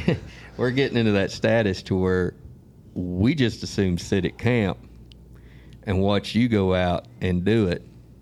And then if you're unsuccessful, we're going to tell you how you screwed up. Mm-hmm. If you're successful, we're going to tell you how we seen one bigger. and it's really And cool. you didn't shoot it. and it's really cool to take your son to kill his first deer. It's awesome t- to take your grandson Yeah. to kill his first deer. So the the deer camp or the duck camp, those places, they may be a shack, man. And and in Arkansas, you've got all calibers from a trailer house to a Somebody cooking breakfast over there in the corner. from a bona fide luxury lodge. Oh yeah. Just And- standing this deep in water. And that the the the financial value of the camp isn't the coolness of the camp. It's the stories, it's the pictures on the wall, Exactly. it's the photo albums, it's people that you don't know that you can sit around and share break bread, right? Have a have a meal with and the bond that the outdoors gives, there's there's the bond with the outdoors, but the people who celebrate the outdoors, those are very, very real relationships. You bet. Absolutely. And because we may not be like minded in a lot of things. But when you're out there, You better be. you're like minded. yeah. Yeah. I got a story from a couple weeks ago. Um, I took so our producer Daniel, um, who does all our audio and social media for our podcast. He's not a big outdoorsman. He grew up hiking. Um, he's familiar with like, you know, the trails and the buffalo and stuff like that, but just never got into hunting, fishing. His dad wasn't that way, and then he never had anybody, I guess, to to kind of guide him that way but he's one of my longtime friends. We grew up together. Um, all three of us actually grew up together um, from elementary school, and um, and we're still friends to this day and do the podcast together. But Daniel, he's not an out, outdoorsman. He'll say it to your face. He'll come in here and he's like, "I just don't love it. I just don't love hunting and fishing." But a couple weeks ago, we went out and it was after work and I just texted him. I was like, "Hey man, I'm going to go chase some smallmouth. If you want to come, you're welcome to join." To my surprise, he was like, "Yeah, let's do it. I'm down." Which is great. So we go out and we start he uh, he takes a spin rod, I've got my fly rod and we're just kind of scouting. We're looking for for some smallmouth. It's clear water. It hadn't rained in a, probably a week or two. It's low water so you can see everything. Exactly. Which is one of the cool things about You bet. smallmouth smallmouth fishing is if you're in like the Kings, Crooked, even some of these backwater creeks that you have running through Northwest Arkansas, you can see everything. So we were we were walking along, and I don't even know if he's ever caught a So you're smallmouth. just, sure, you're just walking. we're creek waiting. fishing. Yeah, this is a spot that I've got access to from a, a private landowner, um, and we're just walking, we're looking, and all of a sudden, he actually spots it. He's like, "Oh, there's a there's a fish." Uh, he didn't even know what it was. He goes, "There's a fish." I'm like, There's "Yeah, a big old fish. I'm like, yeah, that's it. That's a, that's what we're after. That's a smallmouth. And I'm up ahead of him. There's a glare, so he can't see it anymore. So now I become his spotter. He's back there. He's throwing a little orange lizard, something weighted. I'm like, cast right at that rock, just right to the right of it. Bring it back. You're gonna lead him and twitch it. I'm talking him through the whole thing, right? Twitch it. Come I on, feel come on, like, I come feel on. like I feel Pause. like I'm right there. Yeah. Pause. I'm on the high bank, right? He can't see. I've got no glare. Twitch it. Pull. Wait. Wait. Twitch. Bam. Boom. And it, and that smallmouth takes it. He doesn't even know it at that point. I say, set the hook because he can't see it. and he doesn't know what that means. And before before he could even feel the fish, I saw that it took the fish, and Took the bait. he set the hook. He's got it on there. Now he fights it. He gets it in. Awesome time, right? But Oh, it, yeah. it was so cool for me. Back to what we were talking about.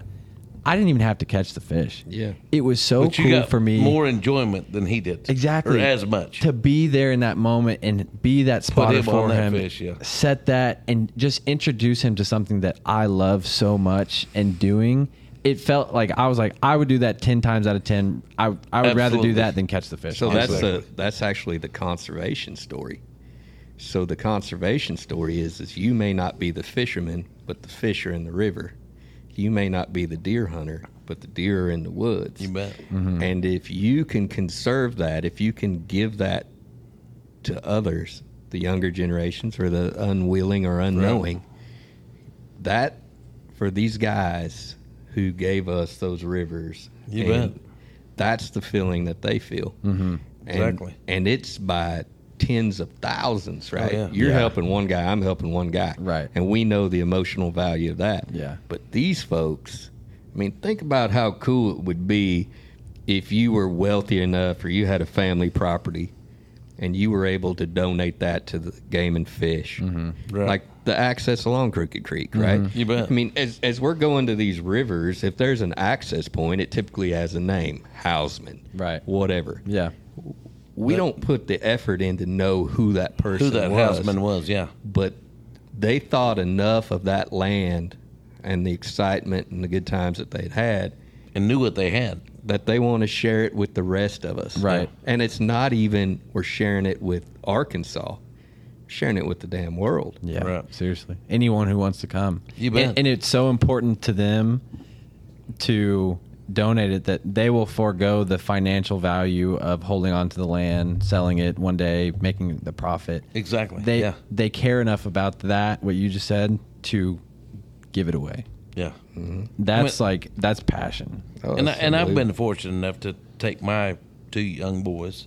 Of course, my oldest son's about your age, but you know to take them on you know gator hunts and and deer hunts, and it's just like Joe said, it's so much more fulfilling to go out there and put them on a big buck and watch them kill one and just see the excitement on on their face and was it's tenfold when it's a grandson. Yeah, I can see that. Put him out there, and he kills a nice buck, or it kills his first buck. May Yeah. not be a nice buck, yeah, it could be but any kill his first buck. any deer. and, Period. and knowing that in his memory is with me. Mm-hmm.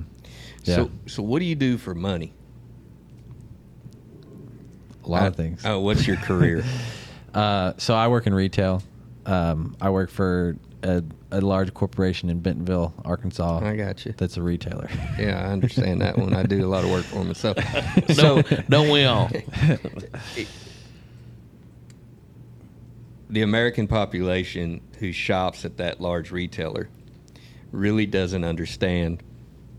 They they see a big box store, and the majority of them don't realize the amount of money and conservation the foundation puts into it. Um, when you talk about the Mississippi River, the Walton Foundation has spent billions protecting the mouth of the Mississippi.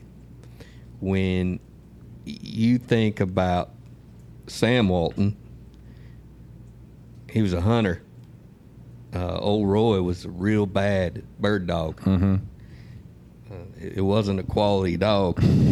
Sam had good dogs, and quail hunting was a super important thing to that family. right. Here in Northwest Arkansas, currently the revolution is going from, uh, depending on hunting and fishing as as a pastime and as a staple of food, groceries inside your freezer. That family still wants you to enjoy the outdoors. It's just a different method. It's it's through bicycling Mountain biking. it's through uh, what they've just currently finished on the Illinois River, this whitewater thing. Yeah, the kayak part. Yeah. Um, there's there's a pile of money in there, and and you know the saying it takes a village. That's just not the poor folks. We've got to get the wealthy to buy into the value of it as well, and and I mean I'll be the first one to tell you the Walton family. I don't know any other billionaires. I ain't never been around them. Yeah. But if if we could get the rest of the billionaires to act like that family of billionaires, man, you'd see a change in, in a lot of stuff and the overwhelming majority. Now, I'm not saying about the retail giant itself, but the family is sure enough supportive of the outdoors. And, you know, a little bit later, I'm going to do your show. Mm-hmm. And uh, one of the things it, it was it used to be there was a time that Jim Walton would be walking around the square, and and Jim owns Arvest and he's kind of got a few bucks, you Yeah. know. One or two. But he would have a pair of Walmart slacks on, a pair of shoes like Bill, and uh, a cheap faded glory Walmart shirt, and would be strolling around the square. Why is he hating on your shoes, Bill? Uh, he doesn't like arthritis. and uh, he would come up and he'd talk to you. Anybody on the square, you've got a guy with 30, 40 billion dollars, right? Who would come up and, and have conversation. Well, one day, I was at a place that I fit in real well, the, Chris- uh, the uh, 21C Hotel. Oh yeah. You're one of the people there. I'm, I'm, I just, I fit into that deal, man, like a It wood goes dowel. right in the front door. and uh, I was Oh, Joe's back. I was I'd become really good friends with the chef there, Matt McClure, and Matt McClure he's currently working for the Rockefellers up in Vermont. He he bounces from one deal to the other, but Matt McClure appreciated the outdoors and he appreciated the bounty of the outdoors. And me and him shared a passion of something that others would call trash. I wanted to put value in. And so that was a snow goose, right? That was a sucker. That was a squirrel. Yeah. That was all of these things. And and so me and Matt would share recipes we'd cook together. So we were sitting at the 21C and Alice Walton and Jim Walton and his wife come in and they sat at our table, just me and my wife. And they asked me if I was going to throw the squirrel cook off on the square that year. And I said, "Yeah." And Jim said, "I bet you if my dad was alive, he'd be selling watermelons at that thing." and I said, "I bet you he I would." guarantee it. and Alice said, and Alice is the the founder of Crystal Bridges, and Mm-hmm. they're now doing the opera of the Ozarks and all of this stuff. Alice said, "Boy, I sure would love to judge that squirrel cook-off," and I said, "I sure would enjoy you judging it too." Heck yeah. Because I could just imagine the T-shirts I could sell if if the richest woman on the face of the earth, or second richest, was eating a mouthful of squirrel Oh man. it would have been on every network. But they appreciated what I did. And when we get to your show, this is for our listeners to listen to your show. Yeah. I'll tell you how the whole real point of it was to rub salt inside the growth of Northwest Arkansas. Mm. And it was to put us all on a level plane. I love it. So that's when we get to yours, that's what we're going to talk about. Yeah, we'll definitely have to talk about that. I, I do want to I, I want to level set too on something that you talked about. Absolutely, the Waltons and the billionaires of Northwest Arkansas and Arkansas, Missouri, the Ozarks can absolutely, of course, make a huge difference, right? But I think it's important to to say too that um, we we did a podcast with with Austin Booth, who's the current director of Arkansas Game and Fish, um, and he talks about our habitat in the state of Arkansas, at least, is incredibly challenged right now, um, both qualitatively and quantitatively. Um, quantitatively, because there's more and more development And for every asphalt, a, every acre of asphalt that you put down, you take an acre of, of habitat away from wildlife. And you also make 100 year floods more frequent. Exactly. Floods, erosion. Um, a- and then qualitatively, from when you put that acre of asphalt down, you now fragment the remaining habitat. And so you, you end up creating these Islands. islands, right?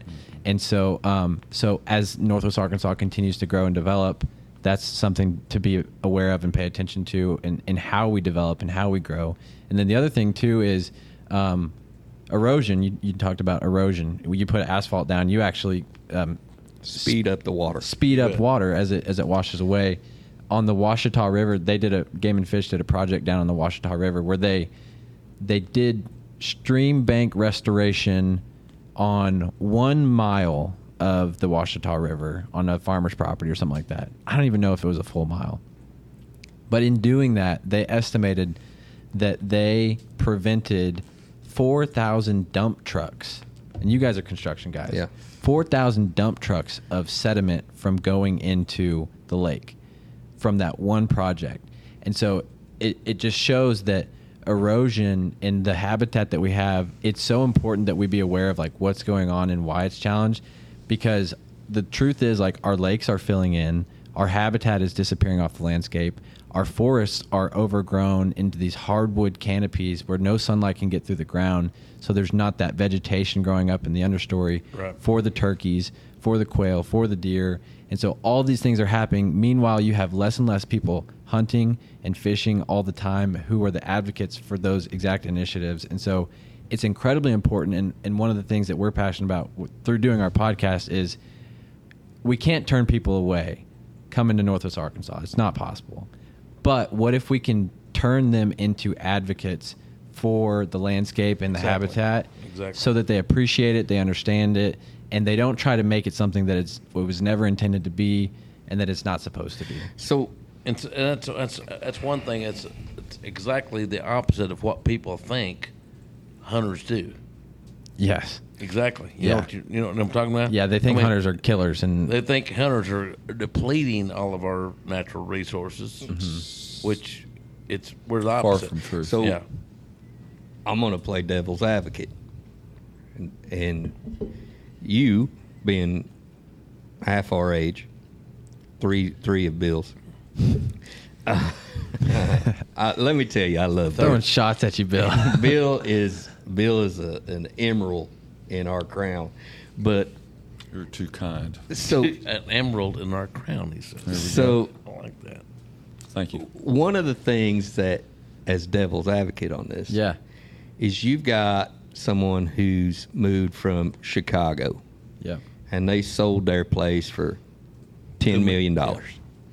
And then they take their ten million dollars and they come to Northwest Arkansas, and so uh, that inflation is really different now than it was twenty years ago. Yeah. But when the influx of the people coming in, they would buy swaths of land, and so if they bought hundred acres, five hundred acres, because they could, they were non-hunters. They don't want anybody. They're not. They're not hunters, but they don't want anybody hunting. So that property Mm-hmm. that previously maybe the local people around there would hunt it, they were friends with them, that also becomes an island of land that's not being used for the resources that's on there. Yeah, that's true. The the other part of it is we learned from one of our shows, and you probably wouldn't know this. We didn't know this, but we were like a sage prairie 80 years ago. Right. And so the vegetation that was here wasn't these hay fields. It wasn't it wasn't like this. yeah. It wasn't the fescue, the Bermuda. Yeah, right. Fescue is not a native grass. Yeah. So when these people no longer cut the hay and they let the native vegetation grow, we're actually turning some of these areas into more of a native habitat than a local would by cutting it and doing everything that they do. My belief is is the one piece of our environment that is not being naturally uh, allowed is fire. 100% agree. And so our forests that are owned by the Forest Service are burned on a on a regular basis, on a cycle. Our private lands are not. Not. And people are scared to start a fire. They don't know how to start a fire. Th- But they- at the same time, you're saying they're not burning anything. nothing's getting burnt. And whenever a fire does happen, the first thing we want to do is put out the fire. But Right. it's going. But it's going to take a long time for that to go back to native grasses. it- it- the theory that that I would have is the reason why we have so many ticks and so many chiggers, and and that's a, 'Cause they- 'cause that's they a don't burn it, people yeah. problem, but that's an animal problem. when it you is. take our quail, and the chiggers get all over a, an infant quail, and cover their eyes, and and they die. Or they're Yeah. deer. We can blame we could blame everything we want on a coyote or a hawk or, or whatever we want. Right. Whatever feral predator. cats. Yeah. Now, feral cats all need to be killed. The, uh, That's true too. yeah, that is true. The the grass, the actual woods, the fact that you can't see through our woods anymore because they're so overgrown. The amount of insects, non-native species, the uh, the damn Bradford pears, right? They're horrible. yeah. And so I'm cutting down two tomorrow. You just did it for me. you just uh, They're gone. right. give it a give it Round of another year. applause they'll- for Bill here. There you Yeah. go. We need to bring back fire, Yeah, agree. and I, it would. And and you come from a state where they don't like fire. no, I mean e- every state. The, the the traditional Ozark way was is neighbors would come together and they would light fires and they would burn off fields. But what I'm saying is, in California, when they have a fire, it's it's Catastrophic usually. crazy. Yeah. Uh, but, but, I mean, but you burning don't. up down several hundred homes and shit. Yeah. Well, that's that's another deal. Is you can't complain about a tree falling on your house when you build your house under, the tree. Exactly. You can't complain about your house falling in the ocean when you build your there. house on the ocean. Yeah. And so from an environmental side, when I hear that so many new, you know, the the, the world's getting hotter and all the garbage Yeah. that all of these homes are being lost to the what- ocean and to hurricanes, well, no shit, dude. Hey, what the wise man do? Mm-hmm. No. Mm-hmm. Built, where the wise man build his house? Up Yeah, on you a want to rock. build it where it ain't going to flood. Yeah. You want to build it. I mean, those are. y- It is man-made problems. It's we build stuff where we don't need to build it. So to turn this back onto your topic, Yeah. We're covering a lot of dirt. there's there's a lot of of people who move here and they see the beauty, the natural beauty. But it's a resource that our state, our local people, it's a neighbor, need to go over to those people and say, "Hey, man, you, you do have too many deer," or, or you know, as a fisherman, But I like those to look at. 'em. ponds, I like to watch them. I like to look at them. yeah, They do. they do, I, like and, to, I and we feed do them. too. I feed them. They're, those are my deer. yeah, they're they're deer. How many times have you heard that? Pet deer, yeah. But you know, as if, if you have a farm pond on your property and you're not taking out, you're stunting everything. Mm. Everything's small. Right. Mhm. There's no room in there. Mm-hmm. Right. And so when these people buy up that property, I mean, me and Joe's been run off of places that we Fish for we a long probably time. we didn't get run off by your partner on Spavinaw Creek, but they tried to run us off of a place that we had fished for years and years. Oh, yeah. And, and those particular trout, we knew how to catch them. I'm willing to say that you got two guys sitting here that had caught some of the biggest trout that's ever been caught on that creek Absolutely. in the side of the mouth. we caught them Yeah. and uh, we thought it was easy for everybody Yeah. because we were out there just lollygagging around, r- ripping lips. Well, some people pay a lot of money to go out there and catch fish. Yeah, uh, And I'm not and hating the- on them at all. No, And and, they and- and if if, if they're happen to grow up in a place where they don't have that,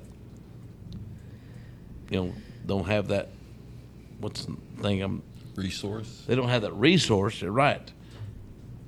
I- I grew up with that in my backyard, Mm-hmm. but at the same time, I didn't keep them. Right. I mean, I released them. hell, we don't like to eat a trout. I wouldn't. You don't like how they taste?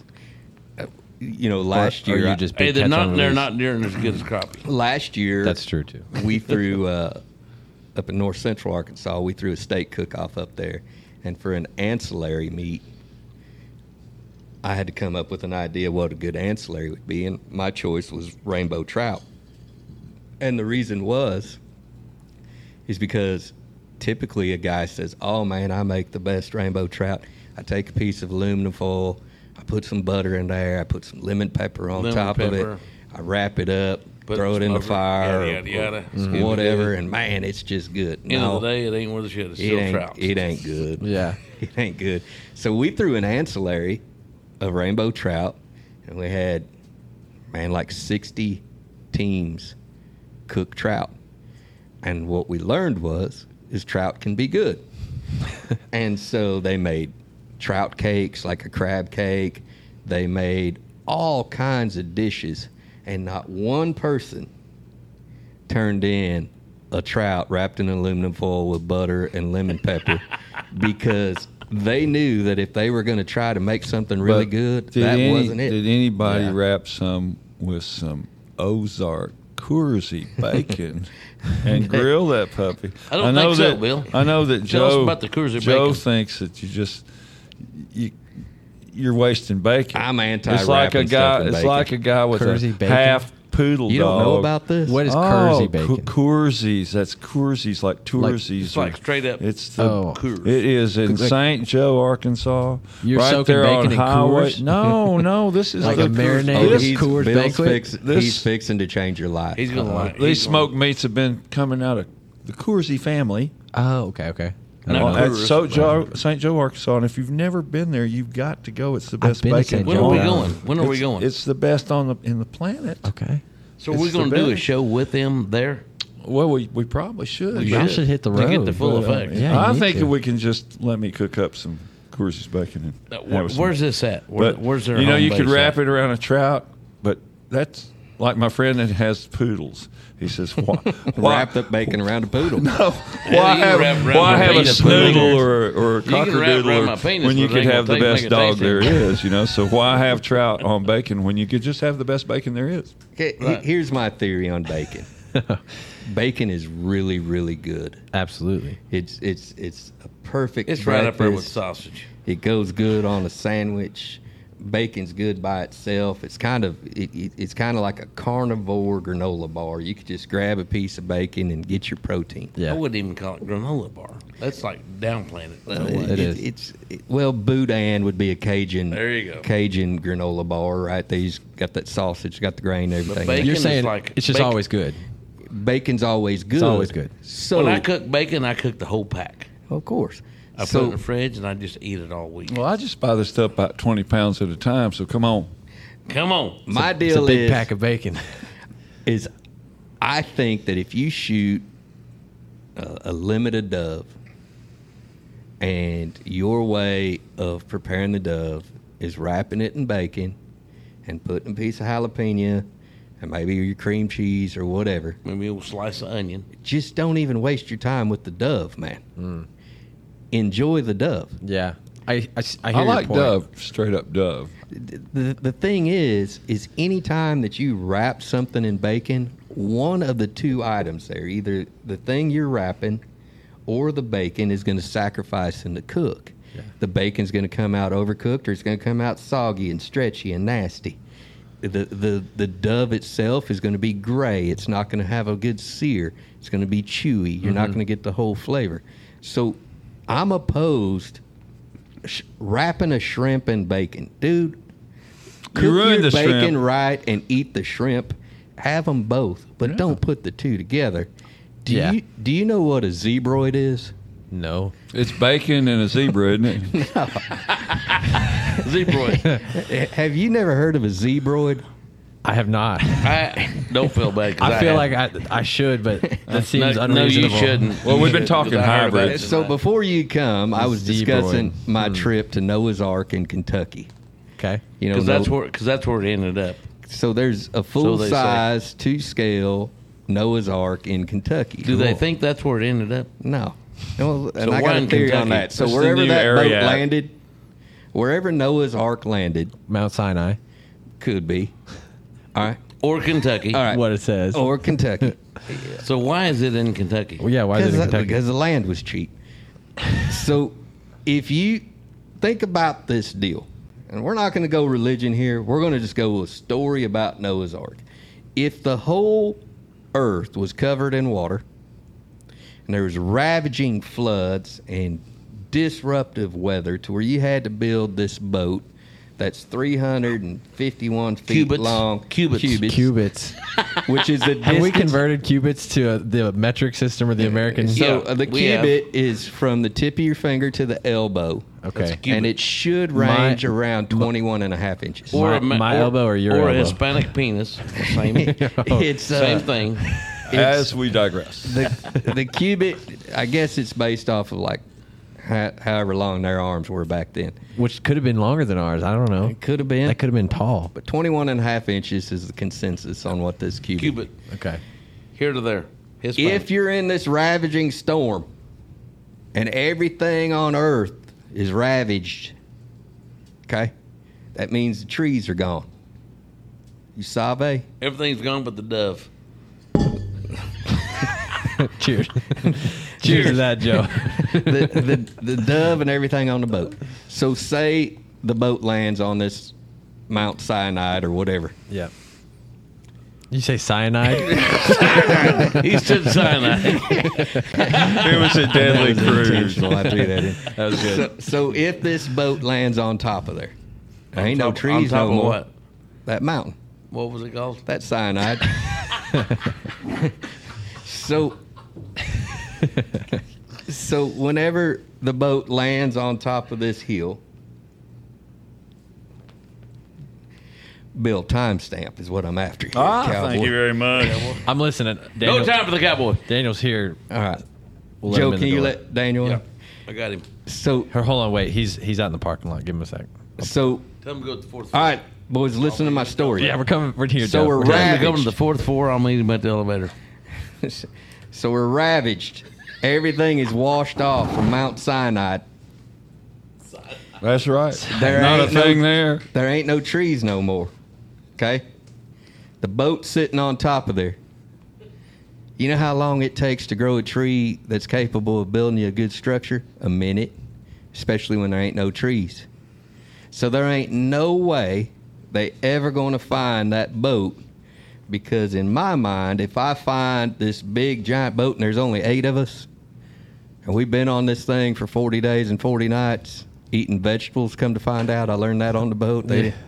Oh, it rained for 40, 40 days, 40 nights. Okay. However long it takes for the water to come off Mount Sinai. yeah. I'm going to disassemble this wood structure and I'm going to start building some stuff. Yeah. You are. You see what I'm saying? I do. I do see what you're saying. So you ain't going to find this vessel. So They better stop spending their money looking for it. Because what they did is, is they built smokehouses and they built other boats and they built everything because all the dang wood was washed off and probably wound up in An- Antarctica. Yeah. Like in a big bag. No, you're right. They they definitely would have repurposed that. However, I will say this. Repurposed. I'm listening. I'm not gonna I'm not gonna squash your story completely, but I'm gonna say this: even if it did rain for for all that time and the water was covered over everything and it ravaged everything, I still think there would be trees down there. Because think about Beaver Lake. Oh, yeah. They pop up out of the blue. There's still trees down there. They don't have leaves on them. They may not be alive. but Bro, are there's- you waiting for these trees to pop up or are you disassembling the boat? Oh no, no, I'm not. I'm. I agree with you. I'm just saying. I think there's still trees there, but I, I'm for sure. I've already got my wood cut into planks. It's probably already plain. I, I'm taking that apart. It's fairly dry on the inside. Yeah, yeah. I'm. I'm definitely taking that apart. And you're cooking with the wood. Yeah. Why not have a fire? This is a forgotten part of history that Noah's Ark was repurposed. For a barbecue joint. They built the. It was apple wood, smoked bacon. There was a it was little- there was- gopher wood, yeah. man. That was where the Kersey family got their wood to That's- smoke that bacon. Kersey's original bacon was made out of Noah's Ark. Yep. And a lot of people There don't we go. realize That's it. why it's so dang good. I'm telling you, it's the best there is. I want to come back to something you said earlier. Let's hear it. talking about conservation. Um, fire. That's where I was going to go. You said you said something about fire, which I I love that topic because I think there's a lot of there's the popular opinion it's coming back around. I think people are becoming more acceptable of fire than they have been in the past. Think about Smokey the Bear. When did he start? Long time. ago. 1930s, 40s, something like that. Never changed his outfit. Never change. I mean, just impeccable style. Um, but Smokey the Bear was good for a lot of reasons because he he prevented fires. However, he went too far. We all grew up. I, I mean, at least me. I grew up with an admiration for Smokey the Bear, almost like a cartoon character, right? He went too far to where it no longer. His slogan was "Only you can prevent forest fires," and what it should have been is "Only you can prevent wildfires." Back to your point, the state of Arkansas historically they have data that goes back 200 years. Um, Dan, come over here. Come on, Dan, have a seat. Dan. Dan, we know about your about your smallmouth that you caught. and How Yeah. excited you got! We already talked about you. You're famous, huh? Producer Dan is coming on. Welcome, welcome to the show. Um, but we have data that goes back hundreds of years, 300, 400 years, based on I think um, trees, tree rings that can show historical burn sites. And so We're talking pre Smokey the Bear. we're talking pre-smoking the bear, and um, Long after Noah, Yeah. long after Noah, quail, Somewhere right in between. plus or minus. Quail Forever has and Game and Fish has this class that talks about historical burn regimes. The state of Arkansas would burn in its entirety every four to five years. Amazing, right? The entire state. Yeah. And so think about that. When's the last time that's happened? I don't know. Never. I mean, you know, it's been a long when time. is the right? last time? I actually I'm don't gonna know. They don't have Say- that, It's they don't Good have question. that data. They probably do. I don't know it, but Did doesn't Smokey mean the it doesn't Bear have exist. any siblings? there was um Lil Smokey. That's with barbecue sauce in a crock pot. didn't, didn't they have the porridge? Was that the porridge family? Porridge. what is exactly porridge? I think it's oatmeal. Anybody know what porridge is? Oh, I think it's oatmeal. I think it's real bad oatmeal. Yeah, That's Without- very No, I thin mean, oatmeal. without the cinnamon. and- My mother used to make. they what have we three called, oats. What we, but what they- we called etole. Yeah, that's the Totally. chupacabra version. No, of- it's elote was corn. corn. I was gonna say that's and not then what it looked etole was. It was like my mom would. I would ask my mom, "What? What is that?" just eat it, boy. She would say, "It's like porridge." Porridge. Okay. Okay. And it was like Saw me eat chocolate. it. It. was like chocolate pudding, but served hot. Like tapioca. No, it wasn't tapioca. It was chocolate chocolate pudding served hot. You had chocolate porridge. Oh, you living high, like. son. Man, Damn. Man, we didn't have no chocolate. that reminds me. What's You that didn't have no stuff? chocolate. We didn't have no chocolate for breakfast. Sounds like mole, Mole is Kinda- mo- mole is more like peanut butter. but doesn't that have chocolate in it?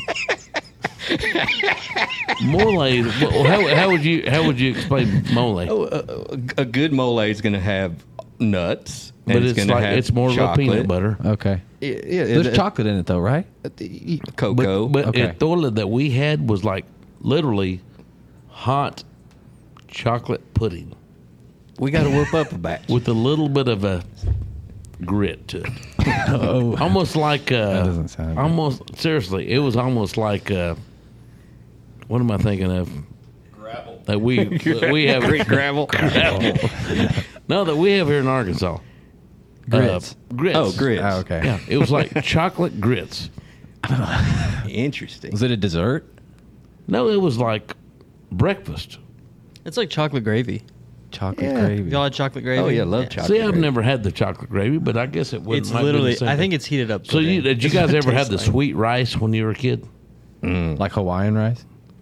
Well, I'm not Hawaiian, so I don't know. Is that with spam? I don't know. Maybe. Are you a spam guy? You're too young to Ooh, like no, spam. I love spam. No, I'm not. You don't like spam? It's not that I'm against it. I just don't know that I've ever had it. Are Oh. you kidding me? I'm I'm dead Spam's serious. where it's at. Never had it. my, How do you prep it? Cut thin fried crisp. Both of our so, moms, so we're Daniel going to and I, were introduce. health We're going to freaks. introduce. Uh, Lieutenant Dan. Daniel Lieutenant Matthews. Lieutenant Dan, yeah. Daniel. Exactly. Daniel Matthews. what are your thoughts on spam, Daniel? I've never had it. That but is they have those unbelievable. commercials out now. It's like, don't knock it till you try it. And they All have right, like the, so it's let's- like jalapeno have you seen spam. those? No, I That's a haven't. good Let shit. me tell you what you do. First of all, I'm going to tell you what you need to know. first of all, when you get we go, Joe. when you get into Daniel, this this is Joe, and this is Joe. By I the know. way, I was like, Joe. Yeah. Squared. Nice to meet Joe y'all. squared. So when you get into this spam, That's Bill. it's a lot more confusing now than in our youth. Okay. Because there used back to be then, one spam. There was just spam.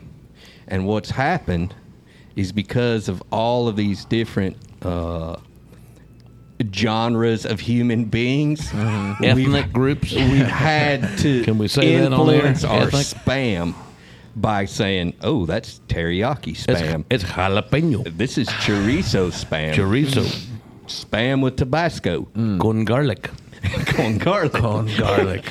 chocolate spam. No, they ain't got chocolate spam. Not yet. But Which I might add, the garlic and the spam and garlic and the and the jalapeno. Jesus Christ! boys, I'm just telling Is that you. good? Jesus Christ. So here, I'm gonna walk you through a proper spam preparation. Mm. Please do. Okay, so Taking notes? Up on the top of this four inch by two and a half inch tall can, you got a gold lid, and that gold Mm. lid is just simply a sign of quality. Okay. Yep. And so what you do Unmistakable. is I've got a ring made out of it. in the in the left hand corner of this can, there is a tab, and what I need you to do is fold up that tab just like an old school beer can, and you're going to peel it off, and it's going to make a sound. just that like a bush can. Oh, you're going what to a hear noise. this sound and you know that the party's about to start. Now, up on the top, you're going to see a lather of a clear, jellified substance. Gelatinous. Gelatinous. Gelatinous. Do not mind this. What might we Leave do it with alone. this substance? So what leave this it is alone. for- you can lead it, but leave it alone. Is this is to help whenever you turn this can upside down and you whack it real hard. It's going to slip right out of the can. The lubricant of Pre-grease. this That's cool. it's like clear KY jelly. substance. Not Kentucky. is you can't find it with a grape and shit like that in the grocery store. It's gonna pop out. whole this different, whole different area. Over by the pharmacy. back this square concoction and what it's made out of people would say well it's lips and butts and tails and all What's that that shit shit your wife likes? scrapple Scrabble. So- it's like Scrabble. it, it's a it's a lot it's premium and so what it is is whenever they take a ham there's all kinds of these little morsels that are the premier piece but they chop those off and condense them like i don't know hydraulic press or something there. Yeah, gotta be. and they put them inside this can of spam so now you got it sitting on the cutting board I think they send them to space to compress it. Actually, Th- they use it in I submarines. think they'd have to. they, they take it looking for the Titanic, and you can I take, think I think they just boil it. you could find a can of spam down there by the Titanic, the size of a pinto bean. I've heard, but you take this can of spam, and now what I'd say is grab you at least a six inch kitchen knife, and you got two choices. Damn it, boy! You're making me hungry. You got two choices right now, Bill. You can cut this the short way or the long way. the long way fits on toast perfectly. perfectly. and so what I am going to do is I'm going to lay this spam Oh, Now, is that down. toast or is that Texas toast that's just bread? No, that's straight up toast. toast. toast. And and We're so not we're not in Texas. what Bill. what you do is you lay Lee. it down there, and no more than three eighths of an inch maximum thickness of spam. I'd say quarter inch. No more than three eighths. Or maybe it's Thereabouts. no less than a quarter, probably. Probably not. Cor- no, you could go paper thin. You could see through the spam That's if you Well, want, you can Delicate, put it though. on slicer. and- but you I ain't feel got like that's time. too delicate for spam. So you go on that no more than three eighths, and you're going to go ahead and you're going to lay it down. Now in a 14 inch skillet, it's still two batches. Mm.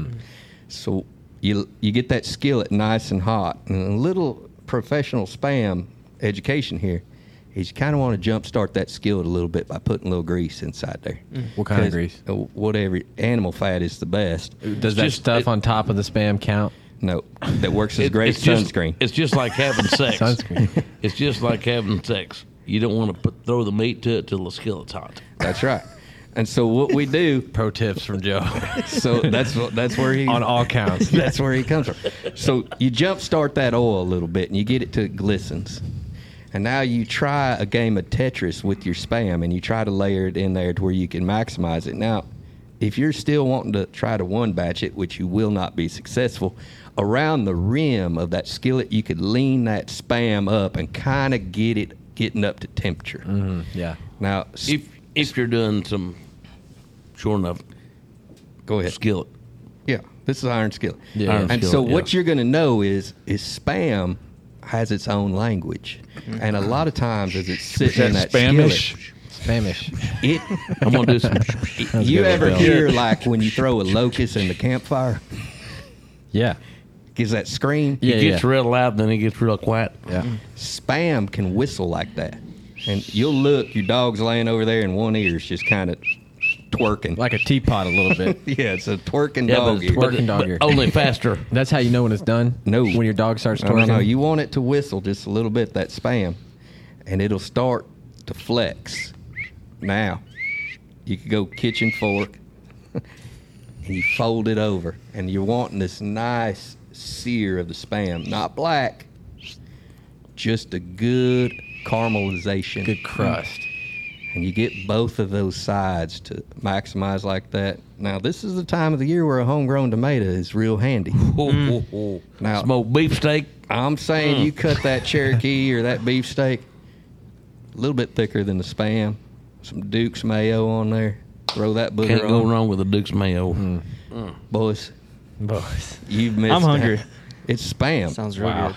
now I feel like we need to do this. What does? Can you compare it to something? Like, what does it taste like? salty. Salty. Okay. Or sex. It's not sweet. It's, I kind of thought it'd be sweet a No, little bit. no, no, no. Like a cured ham. No, yeah, it- yeah, it's yeah. not That's salty what it at looks all. like. It looks No. like the commercial, it the looks new like a commercial. ham. It's like, oh, this is ham. Tastes like better than bologna. It's better than Mm. I fried do like bologna. bologna. There Oh, you go. then you then you're a spam You're a spam candidate. person. I Okay. also like pickle loaf. Ooh. Pickle I like with pickle the loaf. olives in it. Yeah. Hell yeah. I like Do you it. know- I'm right there with you. That fifty percent of the population hates an olive. Well, good. That's more for I me. hate an I'm, olive. I'm an olive. I'm an olive guy. black black olive and a green olive ain't even two of the same nature. Yeah, it is. Same one. Love them all. A black olive, Love 'em all. soggy. Goober. I won't even eat them. I'll just roll them around in my mouth. You for a still put while. them on your fingers. and talk to 'em. Sodium out of them. Just like them. Just like it. What was them little old? What was them little Boy, if chips? y'all could see the What was hand. them? what was them chips that were like a bugle? Oh yeah, The man beagles. beagles. I just put them on any finger. Like, So anyways, You gotta where were we? remember At? the We're talking beagles, about right? So forest anyway, fires. I don't know how we got on spam. man. Bam. This is and an- we ain't even been a, we ain't even been to Hawaii yet. that was an amazing. I think we go back to Mount Sinai. White, white, yeah, Mount Sinai. Cyanide. Did you know, Daniel? That's where the Noah's Ark landed, Mount Sinai. But Sinai. Close. Let me There's tell you, killer. you don't want to lick that thing, dude. I'm just saying, don't kiss the ground there. No, Oh. Well, I mean, not like right up the middle, but you can look around on the sides. Of it. you just you don't want to lick the Noah's Ark. I'm just telling you. I believe it. That thing will make you crappie flop.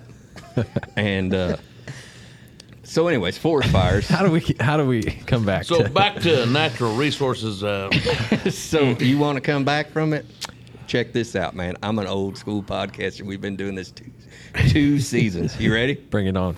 Have you ever seen your No, spam? we don't go there. no, we're not going there. We we outgrew that. So the the time that you found passion on the river Yep. and you recognized the beauty of the river. You bu- you uh, recognized th- the, the spiritual part of the water. It's one of those deals that you want to share with people, Sure. such as Lieutenant Dan over here. and Lieutenant Dan, we just learned in the last I don't know before spam and Mount Sinai we learned that you are the type of guy that will pass up on an adventure to go fishing. That it's one of those things that uh, y- you just caught a big old smallmouth here a while back. It's true. Two weeks ago, What what that thing weigh? I couldn't tell you. was I'm not a prob- fisherman. I, I we didn't weigh it, but I'd, I'd say it was probably a 14, 15 inch. Not a, not the biggest. Well, how but much? a pound and a half, is- two is- for a creek? For a creek, a small creek like what we were in. Ten year old fish. That's a pretty good fish. Yeah. So a pound and that half, a two weight? pounds Pound and a maybe? half. Yeah. Do you- What would you say over there, Bill? You said, how much is the whale? About 14 inches long. Well, I mean, I don't Trying know to what keep it up weighed, with but it. the well, you got to the- convert that to cubits, and then I don't know what it offset weighed, but the that's- the, the creek level went down two inches. So check it out. Did do you think that the reason why you haven't quite fa- fallen in love is because of lack of success? Uh, lack of good teachers is what I would blame it on. So no, I'm kidding. Uh, I don't know. I felt like That's that was a shot at me. That was a shot at you. Um, probably lack of success. I also just have other passions, and so I'll go on the river and be with them. So what are the two your Kyles. what are your some some of your other passions? Um, so podcasting, I love podcasting. I, I like creating stuff, so I'm into graphic design. I studied architecture in college, so I kind of like more of the art scene. I like movies, I like books and stuff, and so Daniel runs seven other podcasts. seven other podcasts. Yeah, That's a lot of So- podcasts. so- yeah. So, technology, I, I'm I'm really deep into that. So being down out there on wa- uh, out there on the water, it's just it's it's well, cool, but it's just not your bag. It's just different. So like whenever like their life giving thing on the river is to catch a fish. My life giving thing would be to be with them and like maybe take a photo of it or a video. And so or it's just show people Yeah. them catch a fish. Yeah, it's just a different form of capture. Like they're capturing fish. I'm just going to capture the moment more. I And so understand um, I can do I, just that. enjoy that. And I- I've just never really gotten to fishing. Probably the most enjoyable fishing experience I've ever had was actually two weeks ago when it was just me and him out on this creek and we were sight fishing. And I've never sight fished before. And it was awesome. I'm telling you, He's if- like, if- throw it there. I'm like, oh, okay. I told And him you the see story. the fish take it's like, oh my gosh. I see why people love this. So, yeah. so let me ask you this: Do you feel like? Because I do. This is this is a feeling that I have. I feel like the advent out uh, Jimmy Houston, Hank Parker, all of these guys, the the forefathers That have been around us our whole of- life, of yeah. TV fishing yeah. back when they were filming these shows, they showed the ability to go out and catch fish. Now they were still selling product because you got to sell product to have that show, but the emphasis was on the fishing and the good time. And as we've morphed into this industry, uh, the outdoor industry, everything is intimidating to the novice because if they watch that show, and Lieutenant Dan's going to be able to vouch for this, as they watch that show, s- uh, well, hell, I got to have an eighty thousand dollar Ranger boat. I gotta have a boat. I I've- gotta have rod and reel. I've and, got and, to and have somewhere this- and somewhere to go. Yeah. computer screen that shows me where the fish are at. I've got to have 12 tackle boxes. I got to have that brand new truck to pull it. And the truth is, and you know this, the truth is, is a worm, a hook, a split shot, and a bobber is going to catch you as many fish as anything else Yeah. Absolutely. uh, you can go turn over a rock and find your bait.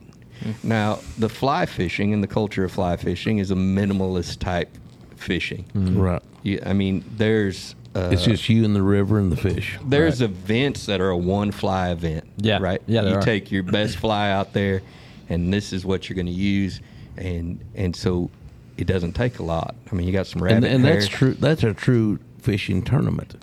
Yeah. Where you got a guy that's everybody's got an eighty thousand dollar boat So and going out there and That's less about fishing and more about gear. Sometimes Exactly. it is, And- and, who so or who's and got to- the biggest dick, you know? Yeah.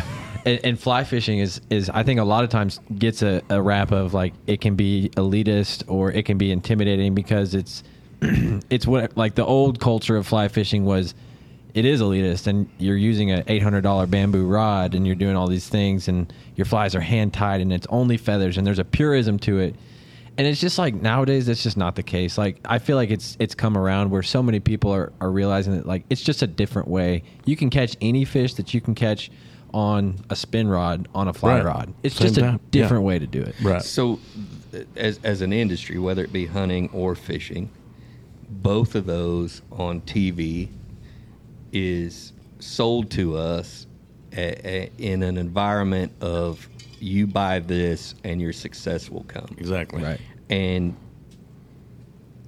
the intimidation of a dad taking his son when the dad doesn't know the the sport, the passion, and he thinks he's going to have to that aisle at whether it's at Cabela's or Walmart, Or that's- Academy. That thing is set up to s- catch you, Right. yeah and catching a fish is a chance, but the aisle is set up to catch you as the guy with the money in the pocket. And so, one of the reasons why I enjoy catching panfish, and, and that'd be the trout, I think that they're a fish that, especially here in the state of Arkansas, that you can go out as a novice. I mean, any critter that's going to eat a piece of corn when corn ain't native to that water. Yeah.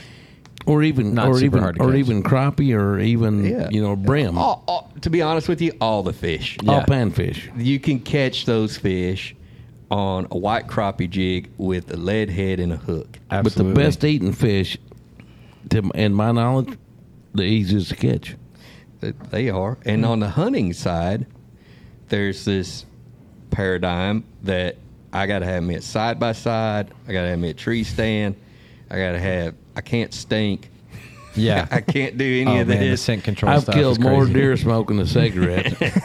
and and if, if if we look at the pictures, the black and white photos of the guys that were hunting when the deer population was a fragment of what it is now. Right. They were wearing you can't tell in the photo, but you gotta just believe me on this. It was a red school. and black flannel Plaid. oh yeah, flannel old shirt. school, Yeah. old school shit. Yeah, They were they It's not camo. they had a cigarette in their hand. They were holding a cup of coffee, and they're standing next to this animal that was a rarity to see.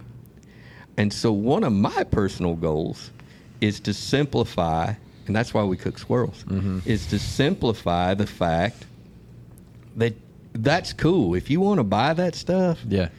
it's kind of like these guys riding the bicycles. They'll pay twelve thousand dollars to lose four ounces on a bicycle. When my opinion is, eat at Taco Bell the night before, and you'll lose a pound and a half. because I might shit four pounds.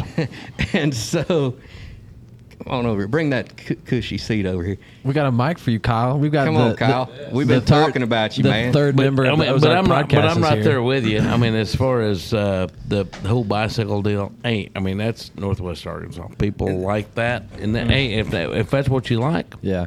more power to you. Yeah. Get outside. Go do it. Go Yeah. explore it. And, You're, and you're- again, you're, build- getting outside, yada yada yada. you're building Blah, that blah, blah. appreciation for what we have um, and that's there's definitely no knock on the mountain bikers they they definitely play a part and um, and we all need to kind of rally around them as well to to welcome them into the outdoor community just because just because they might not hunt and fish doesn't mean that they aren't using the resource and that they can't be advocates for it as And well. the land that's acquired to put those in. Yeah. that And, and we system in. and we want Yeah. everybody. We want everybody out there, right To you know, take advantage of our resources. take advantage of it and and protect it and conserve it because you don't want someone out there who's reckless about it. Right. But that's going way back. What we do is two things: education and conservation. We want to educate people to be proficient, but we also talk about Right. like how do you do so in a way that's not damaging to the long term because you want your grandson Right. to go out there and do it Right. and you want your So, grandchild so we out just there. we just had Kyle Plunkett. Uh, Thanks for having me. You Yeah. bet. Walk in late. welcome Kyle. two hours in or, or how how Bill how long we been going Two hours and 11 minutes. Oh, we just got go. started. we just got Oh, started we there we got go. three more hours at least Take that back. Kyle, the 208. new Kyle at the table. Yes, sir. What do you think your podcast is doing, and what's the long term plan to get the people who are the unknowing involved in the outdoors? And when we say unknowing, we're we're talking people that don't hunt and fish, right? Those, Not- not- those not- people who moved from Chicago sold their place and bought land here. Is yeah, are- are- that who you're talking about? Yeah, it's because one of our goals as a show this year was to bring in guys of your age group. Okay. because it, it's common knowledge on the street for us older fellas that you guys suck. Right. well, no, no. I mean, not not not that. I mean, I mean, Ky- Kyle's twenty seven. Kyle, how old are Same you? boat. Okay, yeah, Same- they same all boat. Oh, growed up together. Yeah, we so grew up. there's so we're, this- we're me and Joe are just a sh- shade older than you guys. 27 and a half. well, I'm. Closer to 30. I tell everybody thirty seven. I'm actually forty three. so uh, we wanted to change that theory and show people no, the youth is doing stuff that's important, and they're hitting it from a different angle than what we hit it by. Right. And me, s- and, me and Joe didn't know what podcast was. Yeah. Two years ago. Well, they didn't have. So we had AM radio. and, then, and and now, by God, bam. So Y'all got your own podcast. And it's So- pretty good. so it's important to me to show that our youth and guys that are 10 years younger than you still are passionate they have they have passions that are important and in the long term it's best for the well-being of the elders that's a hard sell f- f- for you guys would have a real hard time selling it.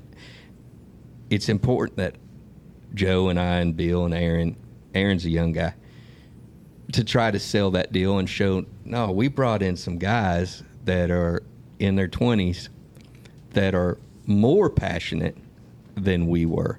Same They're- same views as we got. they're doing it in a more streamlined way to where our conservation was not to leave the worm box on the creek bank or pick up our beer cans. Your guys' way is what could we do for the water? What could we do for the actual environment? we didn't even have a word called environment, and that's no shit. there, there, wa- there wasn't one. Seriously, like, yeah. what's Uh, that? Like that's not a word that was cast out upon us. Did you grow up saying the word ecosystem? No, I thought that just meant like it was cheap. Just outside. right. Just outside in general. yeah. it was Trees and- yeah, that's It's the dirt. outside. That's dirt out there.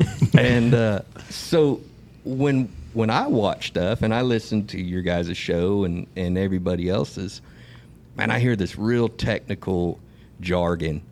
And that means that you've put your nose into it and you've studied it and you've read more books. Um, and that's what that, that's something that grabbed me about you guys' podcast. It's not it's not just fishing, but it's like the art that goes along with fishing, and the the guy that you had on with the photographer, Yeah, Tim. that, Tim that Ernst, yeah. explained what how long it took to take that picture, Mm-hmm. Mm-hmm.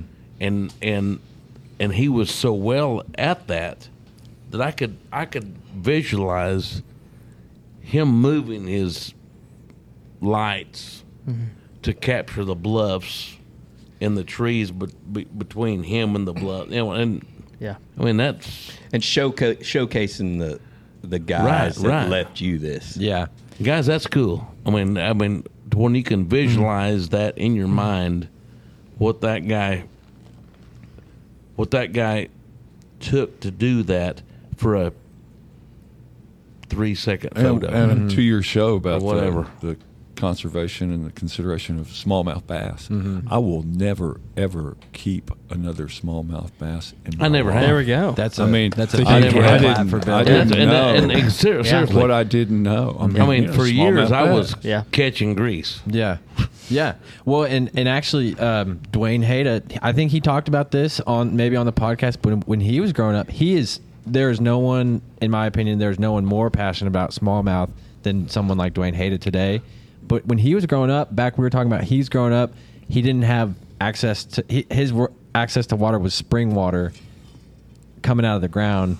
He grew up catching smallmouth for for food, and Mm-hmm. To so eat. even Yeah. to eat. So even that has changed within within people like that as we've come to learn more about it and as we see things changing.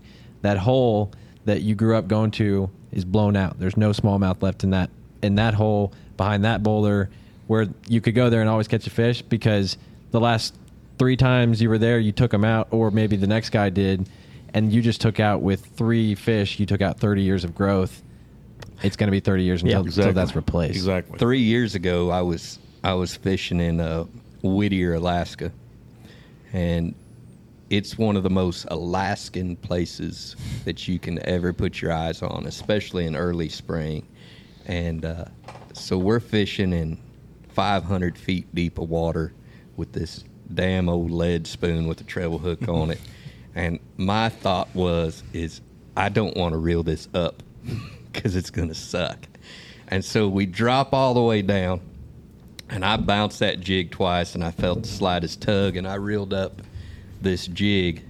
It took a minute, and on this this treble hook is a fish about what's those measurements for Noah's Ark? Cubits. Cubits. This is about a cubit and a little bit. Okay, A cubit and a bit. so Cubit bit. it's more. It ain't from the tip of the finger to the elbow. It's all the way to the armpit. Mm. Okay, that's a cubit and a half Love it. and uh, this is a bright orangish red fish with giant yellow eyes. You know what they call them? orange fish with yellow eyes no Yellow eye. Go guessed figure. that. And so I get this yellow eye, and I told my buddy, who's my captain, I said, "Hey, what's up with these fish? He said, man, a yellow eye of that size. He said, that's a trophy. He said, one of the best eating fish you could eat. I said, what do you want to do? He said, throw it in the box. And I dropped back down and boom, felt it hit, reeled up, caught another one. We were allowed two of these. Well, that night I got a little bit of internet service and I was laying there. I say night, the sun was kind of up still. but It's uh, Alaska. Yeah. I look up this fish, and the fish that I had caught was somewhere between 115 years old and 125 years Holy old. cow. No way. And I'm thinking this fish outdates the automobile. And there was a That's crazy. there was a ton of fish. It was- As a redneck human being, out of all honesty, if it tastes like a fish, we don't want to eat it. What we want to eat is fried cornmeal. Yep. Okay, Yeah. uh, that's Mm-hmm. Put some why fish fry on there. that's why the Frito is so successful. All it is is fried cornmeal. Mm-hmm. And it was an accident too. Yeah, if it tastes like what a fish smells like, that's garbage. I'm throwing it back in there. So I'm thinking, man, I just killed two of these fishes that Fishes? are 115 years old to put some cornmeal on and fry it in the grease. And it talk- was a it was a conservation moment. Yeah. We're talking about halibut, No, Alaska. yellow It's a eye. yellow eye. Oh, Yeah, Ala- it was one of those deals to where the next day we go out and I drop down and I caught one. And you know, there's a process when you catch a fish that deep, how to release it and and you don't even know if it's really successful. It's it's a chance, right? Yeah. he may die. But uh, we made the, the decision that hell, we don't even need to fish right here no more.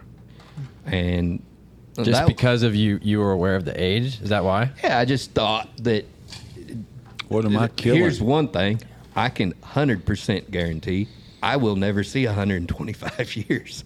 Um, Yeah, that's true. That thing had went through every day of its life. The chances of something coming up and eating it was there. And somehow I was blessed and lucky enough that that fish ate a stupid piece of lead with a hook in it. Lived through two world wars just Yeah, man. to die by the lead jig that you had down there that day. 100% right. And so Russians over on the bank looking at you. so we could go out and we could catch countless number of codfish that are a more sustainable fish, right? These codfish, he- he's wanting brown water. You want some brown water? He's got a taste of spam on his breath. You going straight from the bottle? And uh, it was a conservation moment for me. Now, whenever it comes to deer hunting, I think the older that we've got, it's more important for our kids to shoot the bigger deer. We'll, we'll pass on deer. No, Oh, you don't. if he would have woke up, he would have shot that thing. He shot at it. I shot it. We got a story. I shot like a 154 and three eighths buck deer that that my grandson shot at the week before. and didn't get it done. Oh, And man. then I took my Well, he son. missed it. I took my son to kill it. Yeah. And my son told me it was the most beautiful day he'd ever had. And So then he that was night, sleeping. that night, I said, "Well, I'm gonna wake you up in the morning, and take you out. We're gonna get that thing."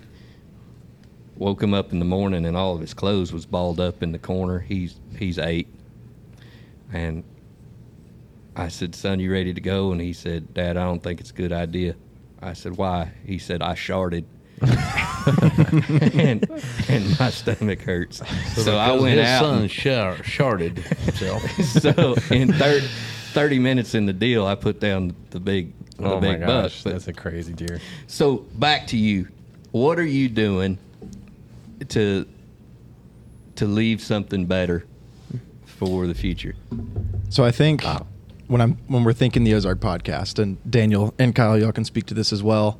But we grew up in the world where we had everything you could ever want to know about anything in our pockets at all times. So I mean, sure we didn't have the iPhone in middle school, but pretty much from then on, high school wherever, we could know anything you'd want to know about anything just with the swipe of a thumb. And we realized pretty quickly when it comes to the outdoor world, and especially how we grew up, whether it be learning how to hunt and fish from our grand granddads or dads or aunts, uncles, however it works, or loving photography or hiking or canoeing, Dan, all for Dan's real. things. Um, it wasn't it wasn't just going to take information. I think that's going to conserve the Ozarks. I think it's going to take I think it's going to take exposure, and then more than that, I think it's going to take passion. And so, what we try to do, especially as we're telling stories, interviewing guests, learning about all that we learn, it's I mean, ultimately, it's fueled from a, a place of passion. Like I want to be a really good fisherman. I want to be a really good deer hunter. I want to be a really good bear hunter.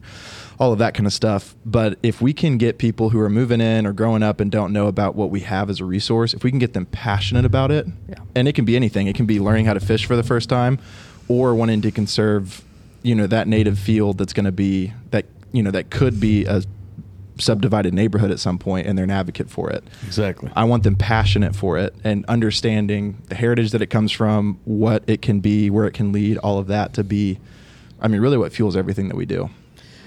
but also on that like to know how to do it like w we've been learning how you go w- i mean we were talking we've talked with people who are they're deer hunters so uh, we interviewed brad harris excellent deer hunter the, he invented the buck grunt from the ozarks when he introduced it in 1970 1980s he went up on stage and he gave a seminar on how deer make this noise and he got laughed off the stage People didn't believe him. People didn't believe him. Right. But it's it's learning how to do the things bear hunting, deer hunting. Kyle's actually shot two bears in his in his lifetime, and he's killed some big deer too. Um, and and just passing that on, but also like the knowledge that he's gained from doing that, but also that we've gained from talking to other people. It's not just about conservation. Like conservation is important, but if you don't have people who are successful, you asked Daniel about was it because he didn't have a lack of success? if you don't have a lack of success when you go fishing, you might not go back. Right. If you don't have success when you go out into the turkey woods, and you don't see any turkeys. Like, why would Right. I go back? Why would I go back? walk around. Which, which in Arkansas the is pretty heat. tough. Yeah. It's tough. I mean, I, It's hot. I, I've, I've been in Illinois, Kansas, Iowa, and killed a lot of turkey. yeah. But Arkansas is tough, boys. Oh, it is. Mm-hmm. All Well, the time. we're pretty But, passionate I mean, I've about not I've not killed a turkey in Arkansas, Oh, I and I haven't would either. love to kill one. killed a bear, but not a turkey. But I mean, and to hear you talk about killing bear, I mean, I've I've been on one bear hunt, and it was not successful. I mean, I'm thinking I'm all pumped up. Yeah, and you're ready. I've got I've got a guide, you know, and and I'm like, so do you hear them? Do you hear them coming through the What forest? time does the bear show up? and they're like, and, and they're like, yeah, you're gonna hear. They're really loud coming through the forest, As long as you got and then your and I hear porridge. and I hear this like we all hear. Boone and Crockett Armadillo. What was it? Armadillo. Those are the loudest critters in the Always. woods. Oh I'm yeah, convinced. amazing. because they're blind. You know, they're, Uh-huh. they're, they don't see very good. Bonking they're into like a trees. They're like a fifty-year-old Hispanic guy. They- They can't hear. They can't see nothing. You know, they're just crashing and everything. But I mean, to to hear you guys' stories, that's great because you guys are, I would say, a generation behind us, Yeah. roughly. Definitely. But uh, to hear you guys' story and to know that you guys are the whole con- conservation deal, it's cool. Well, and we're passionate too. Is it, conservation is Mm-hmm. not preservation. We've talked about this before on the show, but preservation is just Close it humans down. leave, you close it down, you Yeah. don't touch it. And I actually think good, sustainable hunting and fishing is some of the best conservation that Right. that we can do. And you know, you take the black bear for example, and we all know that story, but yeah, I mean, it, the the hunting and fishing tactics are gonna lead to good conservation at the end of the day too. Right. And if we can't get people out in the deer woods, for example, we're gonna get run over by the whitetail, Mm. especially in Exactly. those My areas. neighborhood. So, So, so what would you think? What would you guys think as far as say people in the woods nowadays versus twenty years ago? Percentage of They, hunters. they weren't there. I don't know. Yeah, we I, weren't there. I'd say I it's mean, probably twenty years ago. it's a, a lower percentage, but probably a higher success rate. I you agree. think? So I don't think the numbers. I don't think they even out perfectly. I think there's a lot more people in the woods, and they would get lucky. But I think the guys and girls who are passionate about what they're doing in, in their outdoor pursuits these days, they're probably more successful More just successful. with the internet Yeah. and And- podcasts. and, And, Oh, you just have more deer. Period. And when you more got, a, deer. you got an Yeah. app on your phone that tells you when that so much is coming. oh, t- well, yeah, it's Yeah. like, hey, it's peak time at whatever, and you're like, I'm gonna go oh there. yeah, the deer cast. It's Yeah, like I love go that at thing. six a.m. because the Well- wind will be here and the moon will be here. and you're The- like, sweet, I'll be there. the advent of game cameras was was a big big thing Mm-hmm. Oh yeah, when you And- know what time that buck is coming there every day. Mm-hmm. Yeah. because you can sit on a field and never see a deer but the camera shows you that there's two big bucks walking through it every night and i s- Gives I you a would- reason to be there. But you are going to be out there all day. If as long as I'm seeing deer, I'm there all day. Yeah. i'm going to say that the advent of the of that game camera showed people the nocturnal life of wildlife Mm-hmm. Yeah. and which is something that was short of a coon hunter had no idea that there was that much movement But even the whole coon, coon hunting deal. I mean, when we went, well, you weren't there. You weren't there. But we were down on the Mississippi. Mm-hmm. They've got they've got dogs with GPS collars. Yeah. So you drive out in the woods, you turn your dogs loose, and you listen for your dogs just like old times. But you know where they're at. it's that one You hear it. You hear you hear your dogs, and you pull it up on the GPS. You can drive right to your dogs, It's and you may easier. walk to 100 yards and shoot his ass right out of the tree. Is that me? nope it was that one But seriously, I mean, it's the whole. I mean, It's the it's the hours you put in. it's technology. It's technology, and it's cool. It's- and it's- I'm all for that. these guys these guys put in a lot more hours of planning, preparation to where back in the day the calendar said it's deer season. You grab your gun, you go out there and you deer hunt. And now with folks going out and doing food plots, they're building habitat, they're providing an environment for that animal to come. So the success level Mm-hmm. is going to, it's a no brainer. The success level is going to go up Mm-hmm. to where you had success at one tree 30 years ago. So now that's your tree. Right. And that's where you're going to go sit because you had that success. Or The just same- like just like we talked earlier. I mean, we put out food plots. We had deer coming in. We had a nice buck came in, and we didn't hunt the next weekend, but Joe did, and he was there. I mean, Mm-hmm. Hmm. You it's got to just put you got to put more work in. Mm-hmm. And and so through your guys' education through on your podcast, it, you know, the guest being descriptive and you trying to pull that information out of them. You know, as as a fellow podcaster, you don't always get a good storyteller. Yeah. You may have Yeah. an- Sometimes you don't. you'll have an educated person who's a Right. specialist and it, for you guys to sit there and be able to coax out that that information that's valuable right.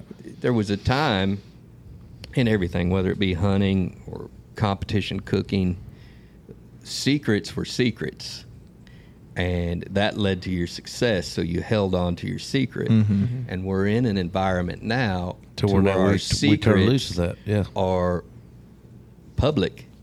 You're right. And so if we- everything's shared now. Yeah. So I mean- if, if we know that there's a better way to cook a deer, we put that information out there so everybody can enjoy deer cooked correctly Mm-hmm. Why do you think that's changed? I, mean, I know because I- of what you guys just discussed. It's I mean, what's in your pocket. Like me and Joe. Me and Joe are not podcast guys. Hell, I am. We're sto- we're story we're storytellers. Yeah. I mean, you may be a podcast guy. Face it, pal. I'm a, I'm You're a, sto- I'm, a I'm a storyteller. Face it. I've been telling I've been telling stories, and hey, some of them are the same damn stories. I've been telling stories for shit thirty years, guys. I'm Longer than that, 54. I mean, I You were li- I 53 li- like 10 minutes ago. Or My 47. birthday was a while ago. Time flies. no, but seriously, I, I mean, I, I, I'm a, I'm a storyteller. I'm not I'm not a podcast guy. I guess I am.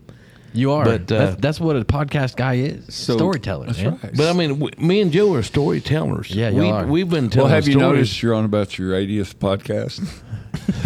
Just saying. Okay. I got your whatever. I got your answer. Okay. Men like to brag.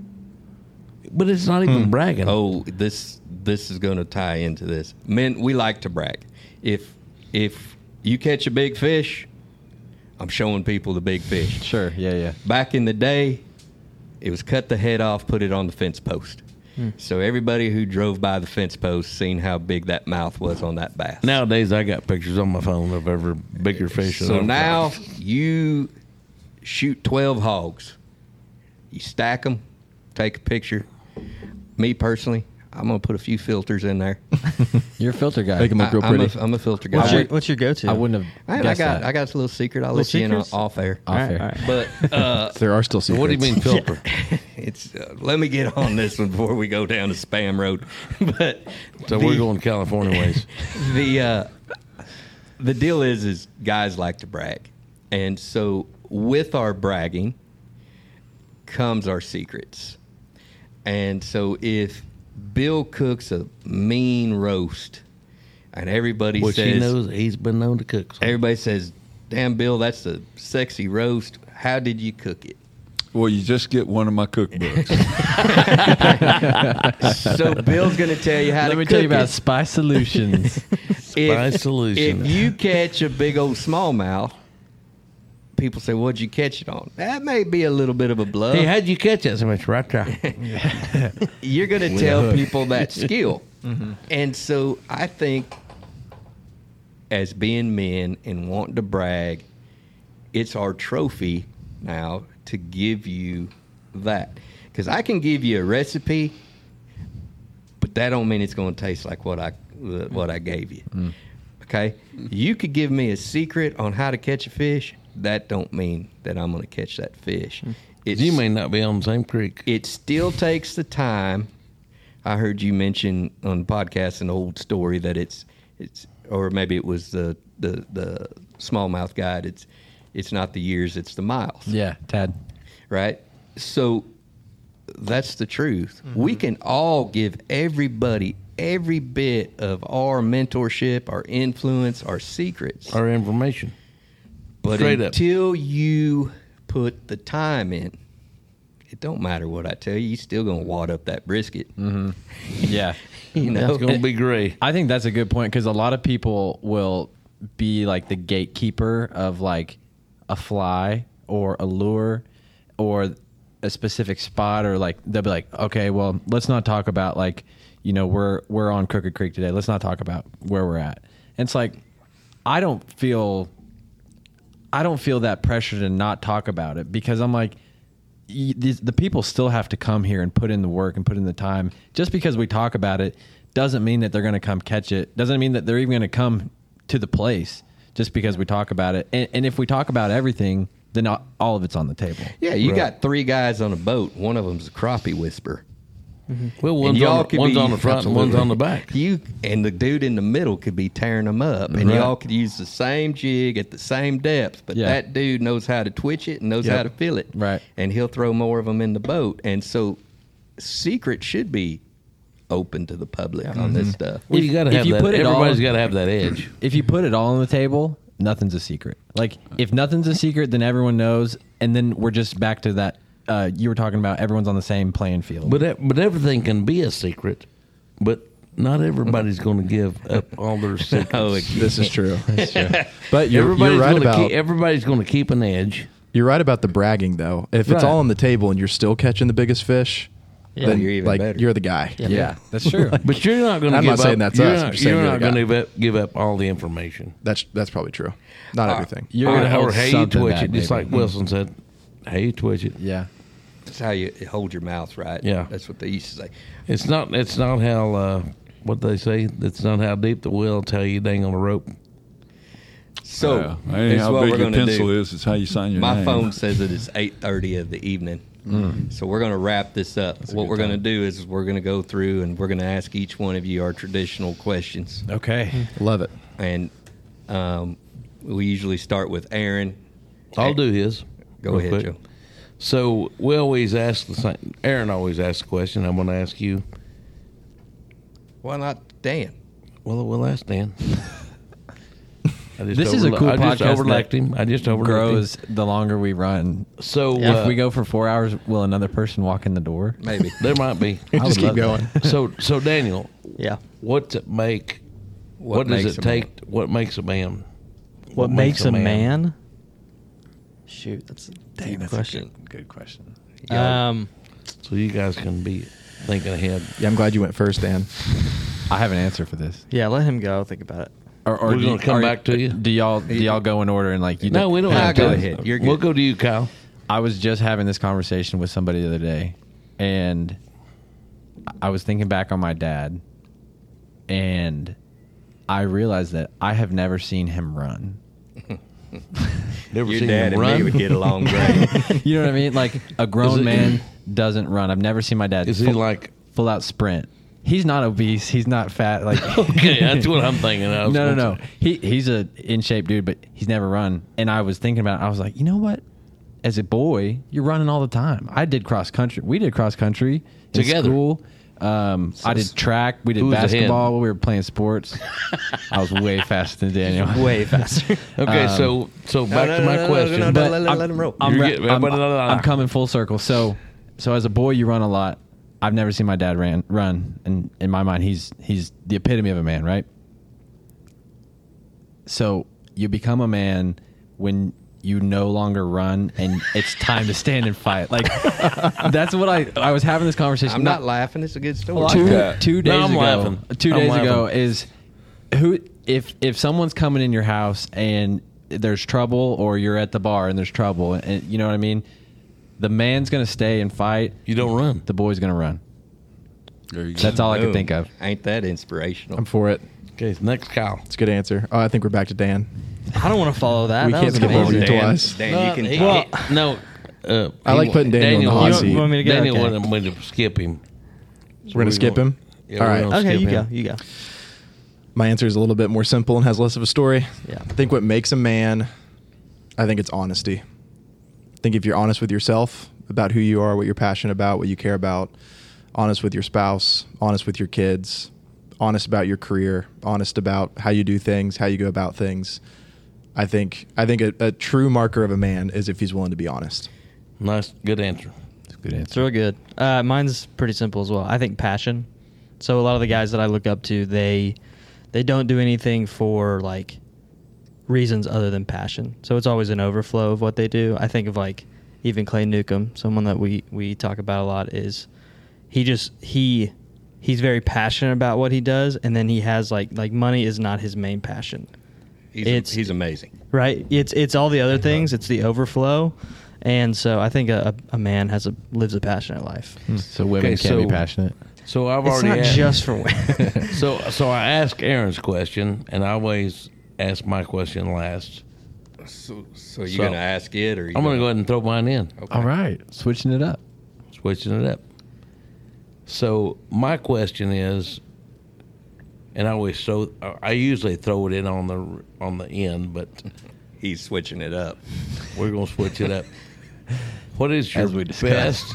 And we're going to go with Kyle. Okay. You want- or, or we can go. With Well, I Daniel. gotta hear the question first. Just go, Kyle. This is it's easy. Okay. We're gonna start with Daniel. Okay. what it is out your there, brother. best? What is your favorite childhood memory? Shoot, that's okay. That's easy, another man. tough one, That's Dan. It's the easy one. You got a lot of really good childhood memories. Um, No, you don't. you but you're but we're not taking we're not talking about all of them. We're just talking about your favorite. Just pick one. I'll keep I'll, I'll keep it outdoors. Uh, so It didn't have to be outdoors. He Um, let the man this say he's one's this one's outdoors. distinctive. Uh, this is actually actually involves both these people. Uh, it was on his grandfather's land. Uh, you were there with me, I think, and it was my dad, and he had his dad's uh, Colt 45, and we were out at the top of a waterfall. And my dad's dad died when he was young, so this this pistol's always kind of been like a symbol of Still him got it. and uh, You we're still kind of have- in like the. you still have he the still pistol? has it. Yeah, he still has it. I I don't know where it is, but he has Do it. you want to sell it? Probably not. a lot of sentimental value in it. Um, but he's sitting at the top of the uh, the waterfall, and he's like, "I'm gonna shoot this thing." because we're on private land and everything. And I just, rem- I mean, I was like eight years old. It was cold. You're seeing all the steam, like the but the breath coming off, and he he like shoots this Colt 45, and it just like echoes down the canyon. And for some reason, in my mind, I was like, that was That's so cool cool. shit. I felt like I was in like a western. I was like, oh my gosh. And it, your grandfather was there as well, who kind of became a pseudo grandfather for me. Uh, and so I don't know if that's my favorite, but That's a great memory. That's Yeah. right up there. I can vi- I can visualize It it, comes so to mind. perfectly. Yeah, it comes to mind for sure. Kyle won. Um, I'm gonna take you back to that mulberry property I was telling you about. My brother and I, probably, I'm probably six years old. He's he, that makes him eight. My dad and his best friend Tony at the time, um, they would take us to the swimming hole, which we were at Milton's Ford or n- nearby Campbell Cemetery, which I mentioned earlier. Milton's Ford was the next access down on the water my dad and Tony would take my brother Connor and I to the swimming hole and they'd put us on these rafts. And they were like canvas rafts, blue and red, just belly rafts. And you just lay on them. Again, six and eight years old. They would put us in the water and they would say, Y'all head down river. We're going to meet y'all. And I don't know how far it was. It felt like two miles, three 20, miles. 25 miles. Yeah. but think about, you know, a six and an eight year old doing this They call that freedom, right? today, right? And there was no girls there.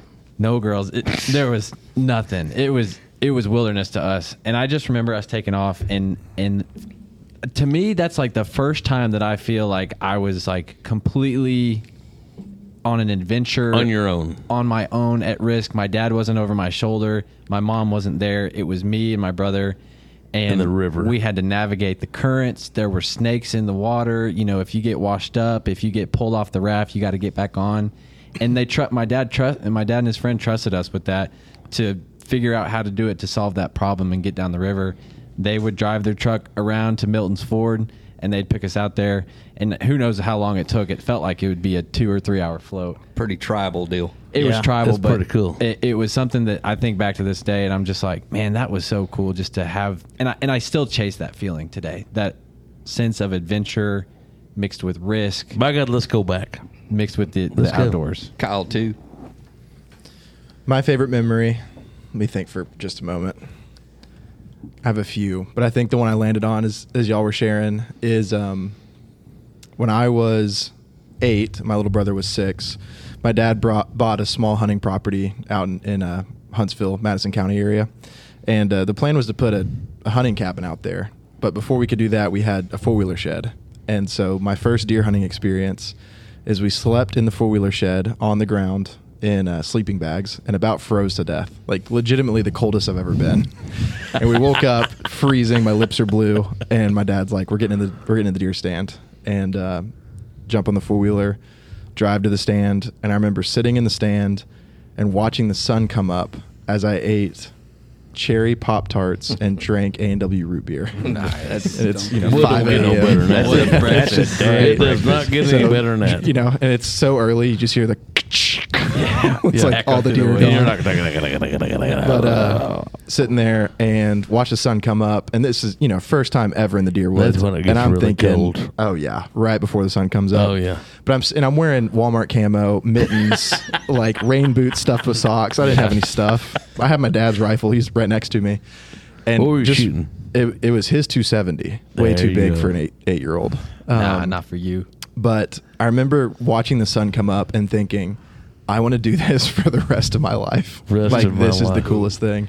Not very long after that, a doe walks in the field, and I was young enough. I'm like, if it if it moves, it's getting shot. Dies. yeah. If If, we it- can get the if truck it's brown, going. it's down, right? yeah. And we can go warm up. I can take these rain boots off. So doe walks out in the field. I shoot it, and I remember the gun being so big that my dad had to reach out from the stand and hold the front of it for me. And and I was telling him as quietly as I could, like a little bit lower, a little bit higher. All right, hold it right there. Wow. And I shot it, kicked me, uh, you know, threw me in the back of my seat. Bam. D- it, bam, doe drops. It's on the ground. And then I get to learn how to field dress a deer, how to drag it back to camp, That's cool shit string right it up, there. and then how to process it for the first time. And uh, I have second part to this memory. I can remember my little brother and granddad driving back up into camp later morning, and they had a deer as well, a little little forked horn. It's probably youth weekend, so that was legal back when we had the three point rule. Yeah. And uh, I remember we built a huge bonfire, we all we had more A and W root beer and Pop Tarts, And you're just, and you're skinned a just deer. grinning like something. Oh, it was just the coolest. Put the Yeah. blood on the face to you know first year, all that kind of stuff. So Yeah. And uh, yeah, that was it. I, it was th- that whole weekend, but really those few hours of waking up freezing, getting in the stand, watching the sunrise, deer come out. That's a great It's like story. this is the greatest. That's a great story. Thank you. All, for sharing all that. of the stories were were great, and they're all the development from basically being a a, a crumb eater into a boy. Yep. that's soon to turn into a man, and that's Hmm. that's that's big steps. So my deal. Dan, you ain't got a choice. You got to answer it Okay. regardless. All right. So it's it's it's it's whatever comes to your mind. But in our lives, we all have mentors Mm-hmm. and we some of us have a lot. We've had some pretty oh special guests who claim that they don't even have one, but I don't believe that. I believe that all of us have learned from others. So, Dan, who is and and, and like I say you could say you have many of them, but this one comes to mind. Who's your mentor in life? Um, the first one that popped in my to my head was this guy named Garland Autry, who both of these guys know. He he works at the church that I've attended my whole life, and uh, I would say early on in our uh, relationship, it was more of like a spiritual mentorship, and it still is. But now, like, we're friends. But I would say he, back to my what makes a man, he's very passionate about what he does, uh, and I see that as an overflow for him. And so, um, I still go to him with like big life questions. Uh, he's he's really available all the time. He's still in my life, and so, um, yeah, I Oh. would say Garland. Garland. Yeah, Kyle one. Uh, man, that's. I feel like I fall more into the camp of I have a lot. Um, so to pick one, I feel like depending on the time, of Pretty my, tough. depending on the time of my life, it's been someone different. I think real young is my dad. Nobody, nobody tops dad. I mean, he's Superman. Um, and he he taught me all all the things that I a, a lot of the things I know today and the passions that I have today are because of him. Um, and so he's been a, a huge mentor in my life. And then as I got older, probably my brother, my older brother, um, through like the teen years and, and, and getting older. And then honestly, now it's, I don't know that I have one. It's, but I think through the podcast is meeting different people. I get, I draw a lot of inspiration from the people that we get to talk to, like Dwayne Hayda, like Kirk Dupes, um, like Tim Ernst, those guys Solid, nowadays. solid. Yeah, mine's easy answer. It's my dad through and through. Was early, um, still is today. We have a a very very close relationship, and there's a, a lot of mile markers I can look back on, whether it be experiences or words of wisdom, um, just general life principles. I can remember when I proposed to my wife. Um, we were out actually back at the cabin. A lot of stories revolve around that place. Yeah. we were clearing trees and planting food plots and we stopped mid mid chainsaw to have a quick conversation and he goes hey now that you know now that you're a man and you're getting married and you're out on your own and you're working uh, like i won't i won't give you advice that you don't ask for and so if you want to know something and you want advice i won't insert myself into your world but if you need to know you come to me and i'm, I'm an open book i'll always give you an answer and uh, that was e- that was even for me pretty pretty formative into stepping into adulthood to know my dad has my back no matter what That's awesome. but he's also not going to call me and be like, "Hey, you're doing it wrong, dummy." like I don't have that fear. It's the I can go to dad for anything, but past that, he's going to let So, me. so figure what was it your out. re- what was your reaction to that conversation when he said that? I think I felt like he trusted me. Exactly. Yeah, Like, like you were both men Mm-hmm. at that point. yeah. We it Oh. was ele- elevation to equal status. Exactly. Mm-hmm. Bill, close us out. Well, I got a quick question. What's your favorite fish, fowl, or other game that you've had to eat? How's it cooked? Damn. Back Bam. to you, Dan. Right off the bat. Well, as it's probably already been said, I'm not a, I'm not a huge outdoorsman, but You do this long one of enough, man. y'all We're going made- to turn you into one. I know, I know. Eventually, it'll happen. we're one gonna of, y- get, one of we're y'all gonna made. get you there, Daniel. I know. Well, I'm hanging out with them, so I'll become the sum of their passions eventually. Venison burger. Which one of y'all was- made that? That was me. oh, Wrong. Those both of them. It was my burger for sure. either way, the venison. Dude, it was. I will fight you it was across the better table. than. I It was guess better we- than regular burger. I guess Venison we burger. both made you venison burgers. yeah, they were Whose, both really. whose was good. better? I don't remember. Okay, Kyle won. This is important. You need to remember. what you got, mic. Kyle? Is it your venison burger? I make a great venison burger. I'll just say that. Um, man, let's see. I really like a fried trout. We were talking about how trout doesn't taste all that good. Oh man, So how do you prepare that trout? Mm, it's simple. We're I- talking like you flay it with no Yeah, bones yeah, in yeah. it. The whole what you were If, talking it's about. heavy, if that's even a thing, that is. you can flay it with no any, without any bones. There's still little bones in there. I'll get there. What you're talking about, foil, lemon pepper, all that stuff. I will Garbage. never eat a trout that way again. I Me think that neither. is. I think that Me is neither. so nasty. People who do that, I just don't understand. Maybe they do it a different way than I do. It's just not good. I've They had it. also eat hamburger helper, bro. or squirrel helper. That's true. Mm. What about a smoked trout? I don't know that I've ever. Well, bes- I've had Oh, I've smoked had trout. smoked trout. I have to. I've had I'm smoked just- trout, but um, I've never prepared that. Fried Okay. trout, fried trout is what I do. bingo. So Filleted. filleted. You fillet it. Take Flatten it the, out. take the guts out. Take the fillets out. I take off the skin. You can leave the skin, but then you you carve off the rib bones, the hard rib bones. Then there's some spine bones in there that, that stay, but they typically cook soft if you've got They a hot cook enough soft if oil. you got hot, hot enough yeah, grease, and yeah. then I just do fish fry and stuff like Yeah. that. Perfect. What do you got, Kyle? Too My favorite is smoked venison tenderloin, Yeah. that sounds without You're a doubt. speaking my Put language, it on the son. put on the smoker at 225 and then reverse sear Some it. of us call that back strap. Is that what they? No, No, this he's is the going to actual tenderloins. tenderloin. Oh, the, okay. the Inside inside, loin. The piece. inside The loin. back strap is pretty amazing too, but the let me tenderloin tell because you a it's not story real much, quick. Let but me- that smoked is Let me tell you a quick story. We we me and my boys went to western Oklahoma on a deer hunt with some guys that had been deer hunting. They were in their seventies. And of course in Oklahoma to bring them back to Arkansas, you have to debone everything. Right. So we're so I I'm, I'm trying to figure out how to debone this thing, and not gut it, but drop the guts out far enough where I can get the inner loins out. And I've got this guy looking over my shoulder, and he says, "What are you doing?" I said, "I'm gonna I'm gonna gut this thing down far enough where I can get the inner loins out." He said, "What are you talking about?" What? I'm gonna get the inner loins out. He says, has he never gotten them? Never in didn't his know about life. the- and this guy's seventies in his seventies. Come Never got the inner loins out of a deer. You're gonna change his life.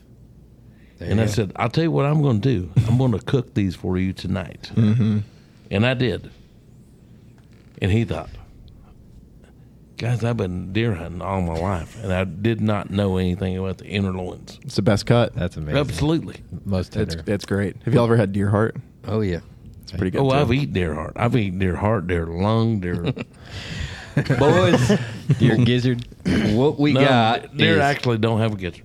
what what we have is, is we we had a real good show with you guys, and I appreciate Dan, even you, Even Thank you. you. Thank you. Daniel showed up second. Even you, Dan. Dan, you did you did a real good job. You got you. you. got a Daniel's from New York. uh, a voice. That cap on. you got a voice for this podcast and deal, and man, you're a busy man doing seven of them. Both you, Kyle, ones and twos, great guys. You're inspirational to to us because we know that our youth is strong, and, and you're gonna you're gonna protect stuff for us. And so, for our listeners, I would tell you, give it a shot. Listen to the Ozark podcast. Um, follow these guys. They're they're more advanced than us. They're a video They actually are. they're they're We do have some video. they they've got some videos and They're and high tech. And I tell you what, we need to do. We need to do a little, little fishing trip, all of us. Oh man. all over that. Oh, that's Seriously, a great maybe idea, you can- Joe. maybe Seriously, you we can should sc- do that. maybe you could score these guys a place down at Eaton's place for a day. I know a guy. Let's do it. Done. I'm so down. We could get that. So I'm gonna tell for the listeners, I'm gonna be on these guys' podcast here directly. So I don't know which one's gonna air first, but um, we're gonna talk squirrel cook off. Heck yeah. And uh, so like us, share us, what else, Bill? What does Aaron say?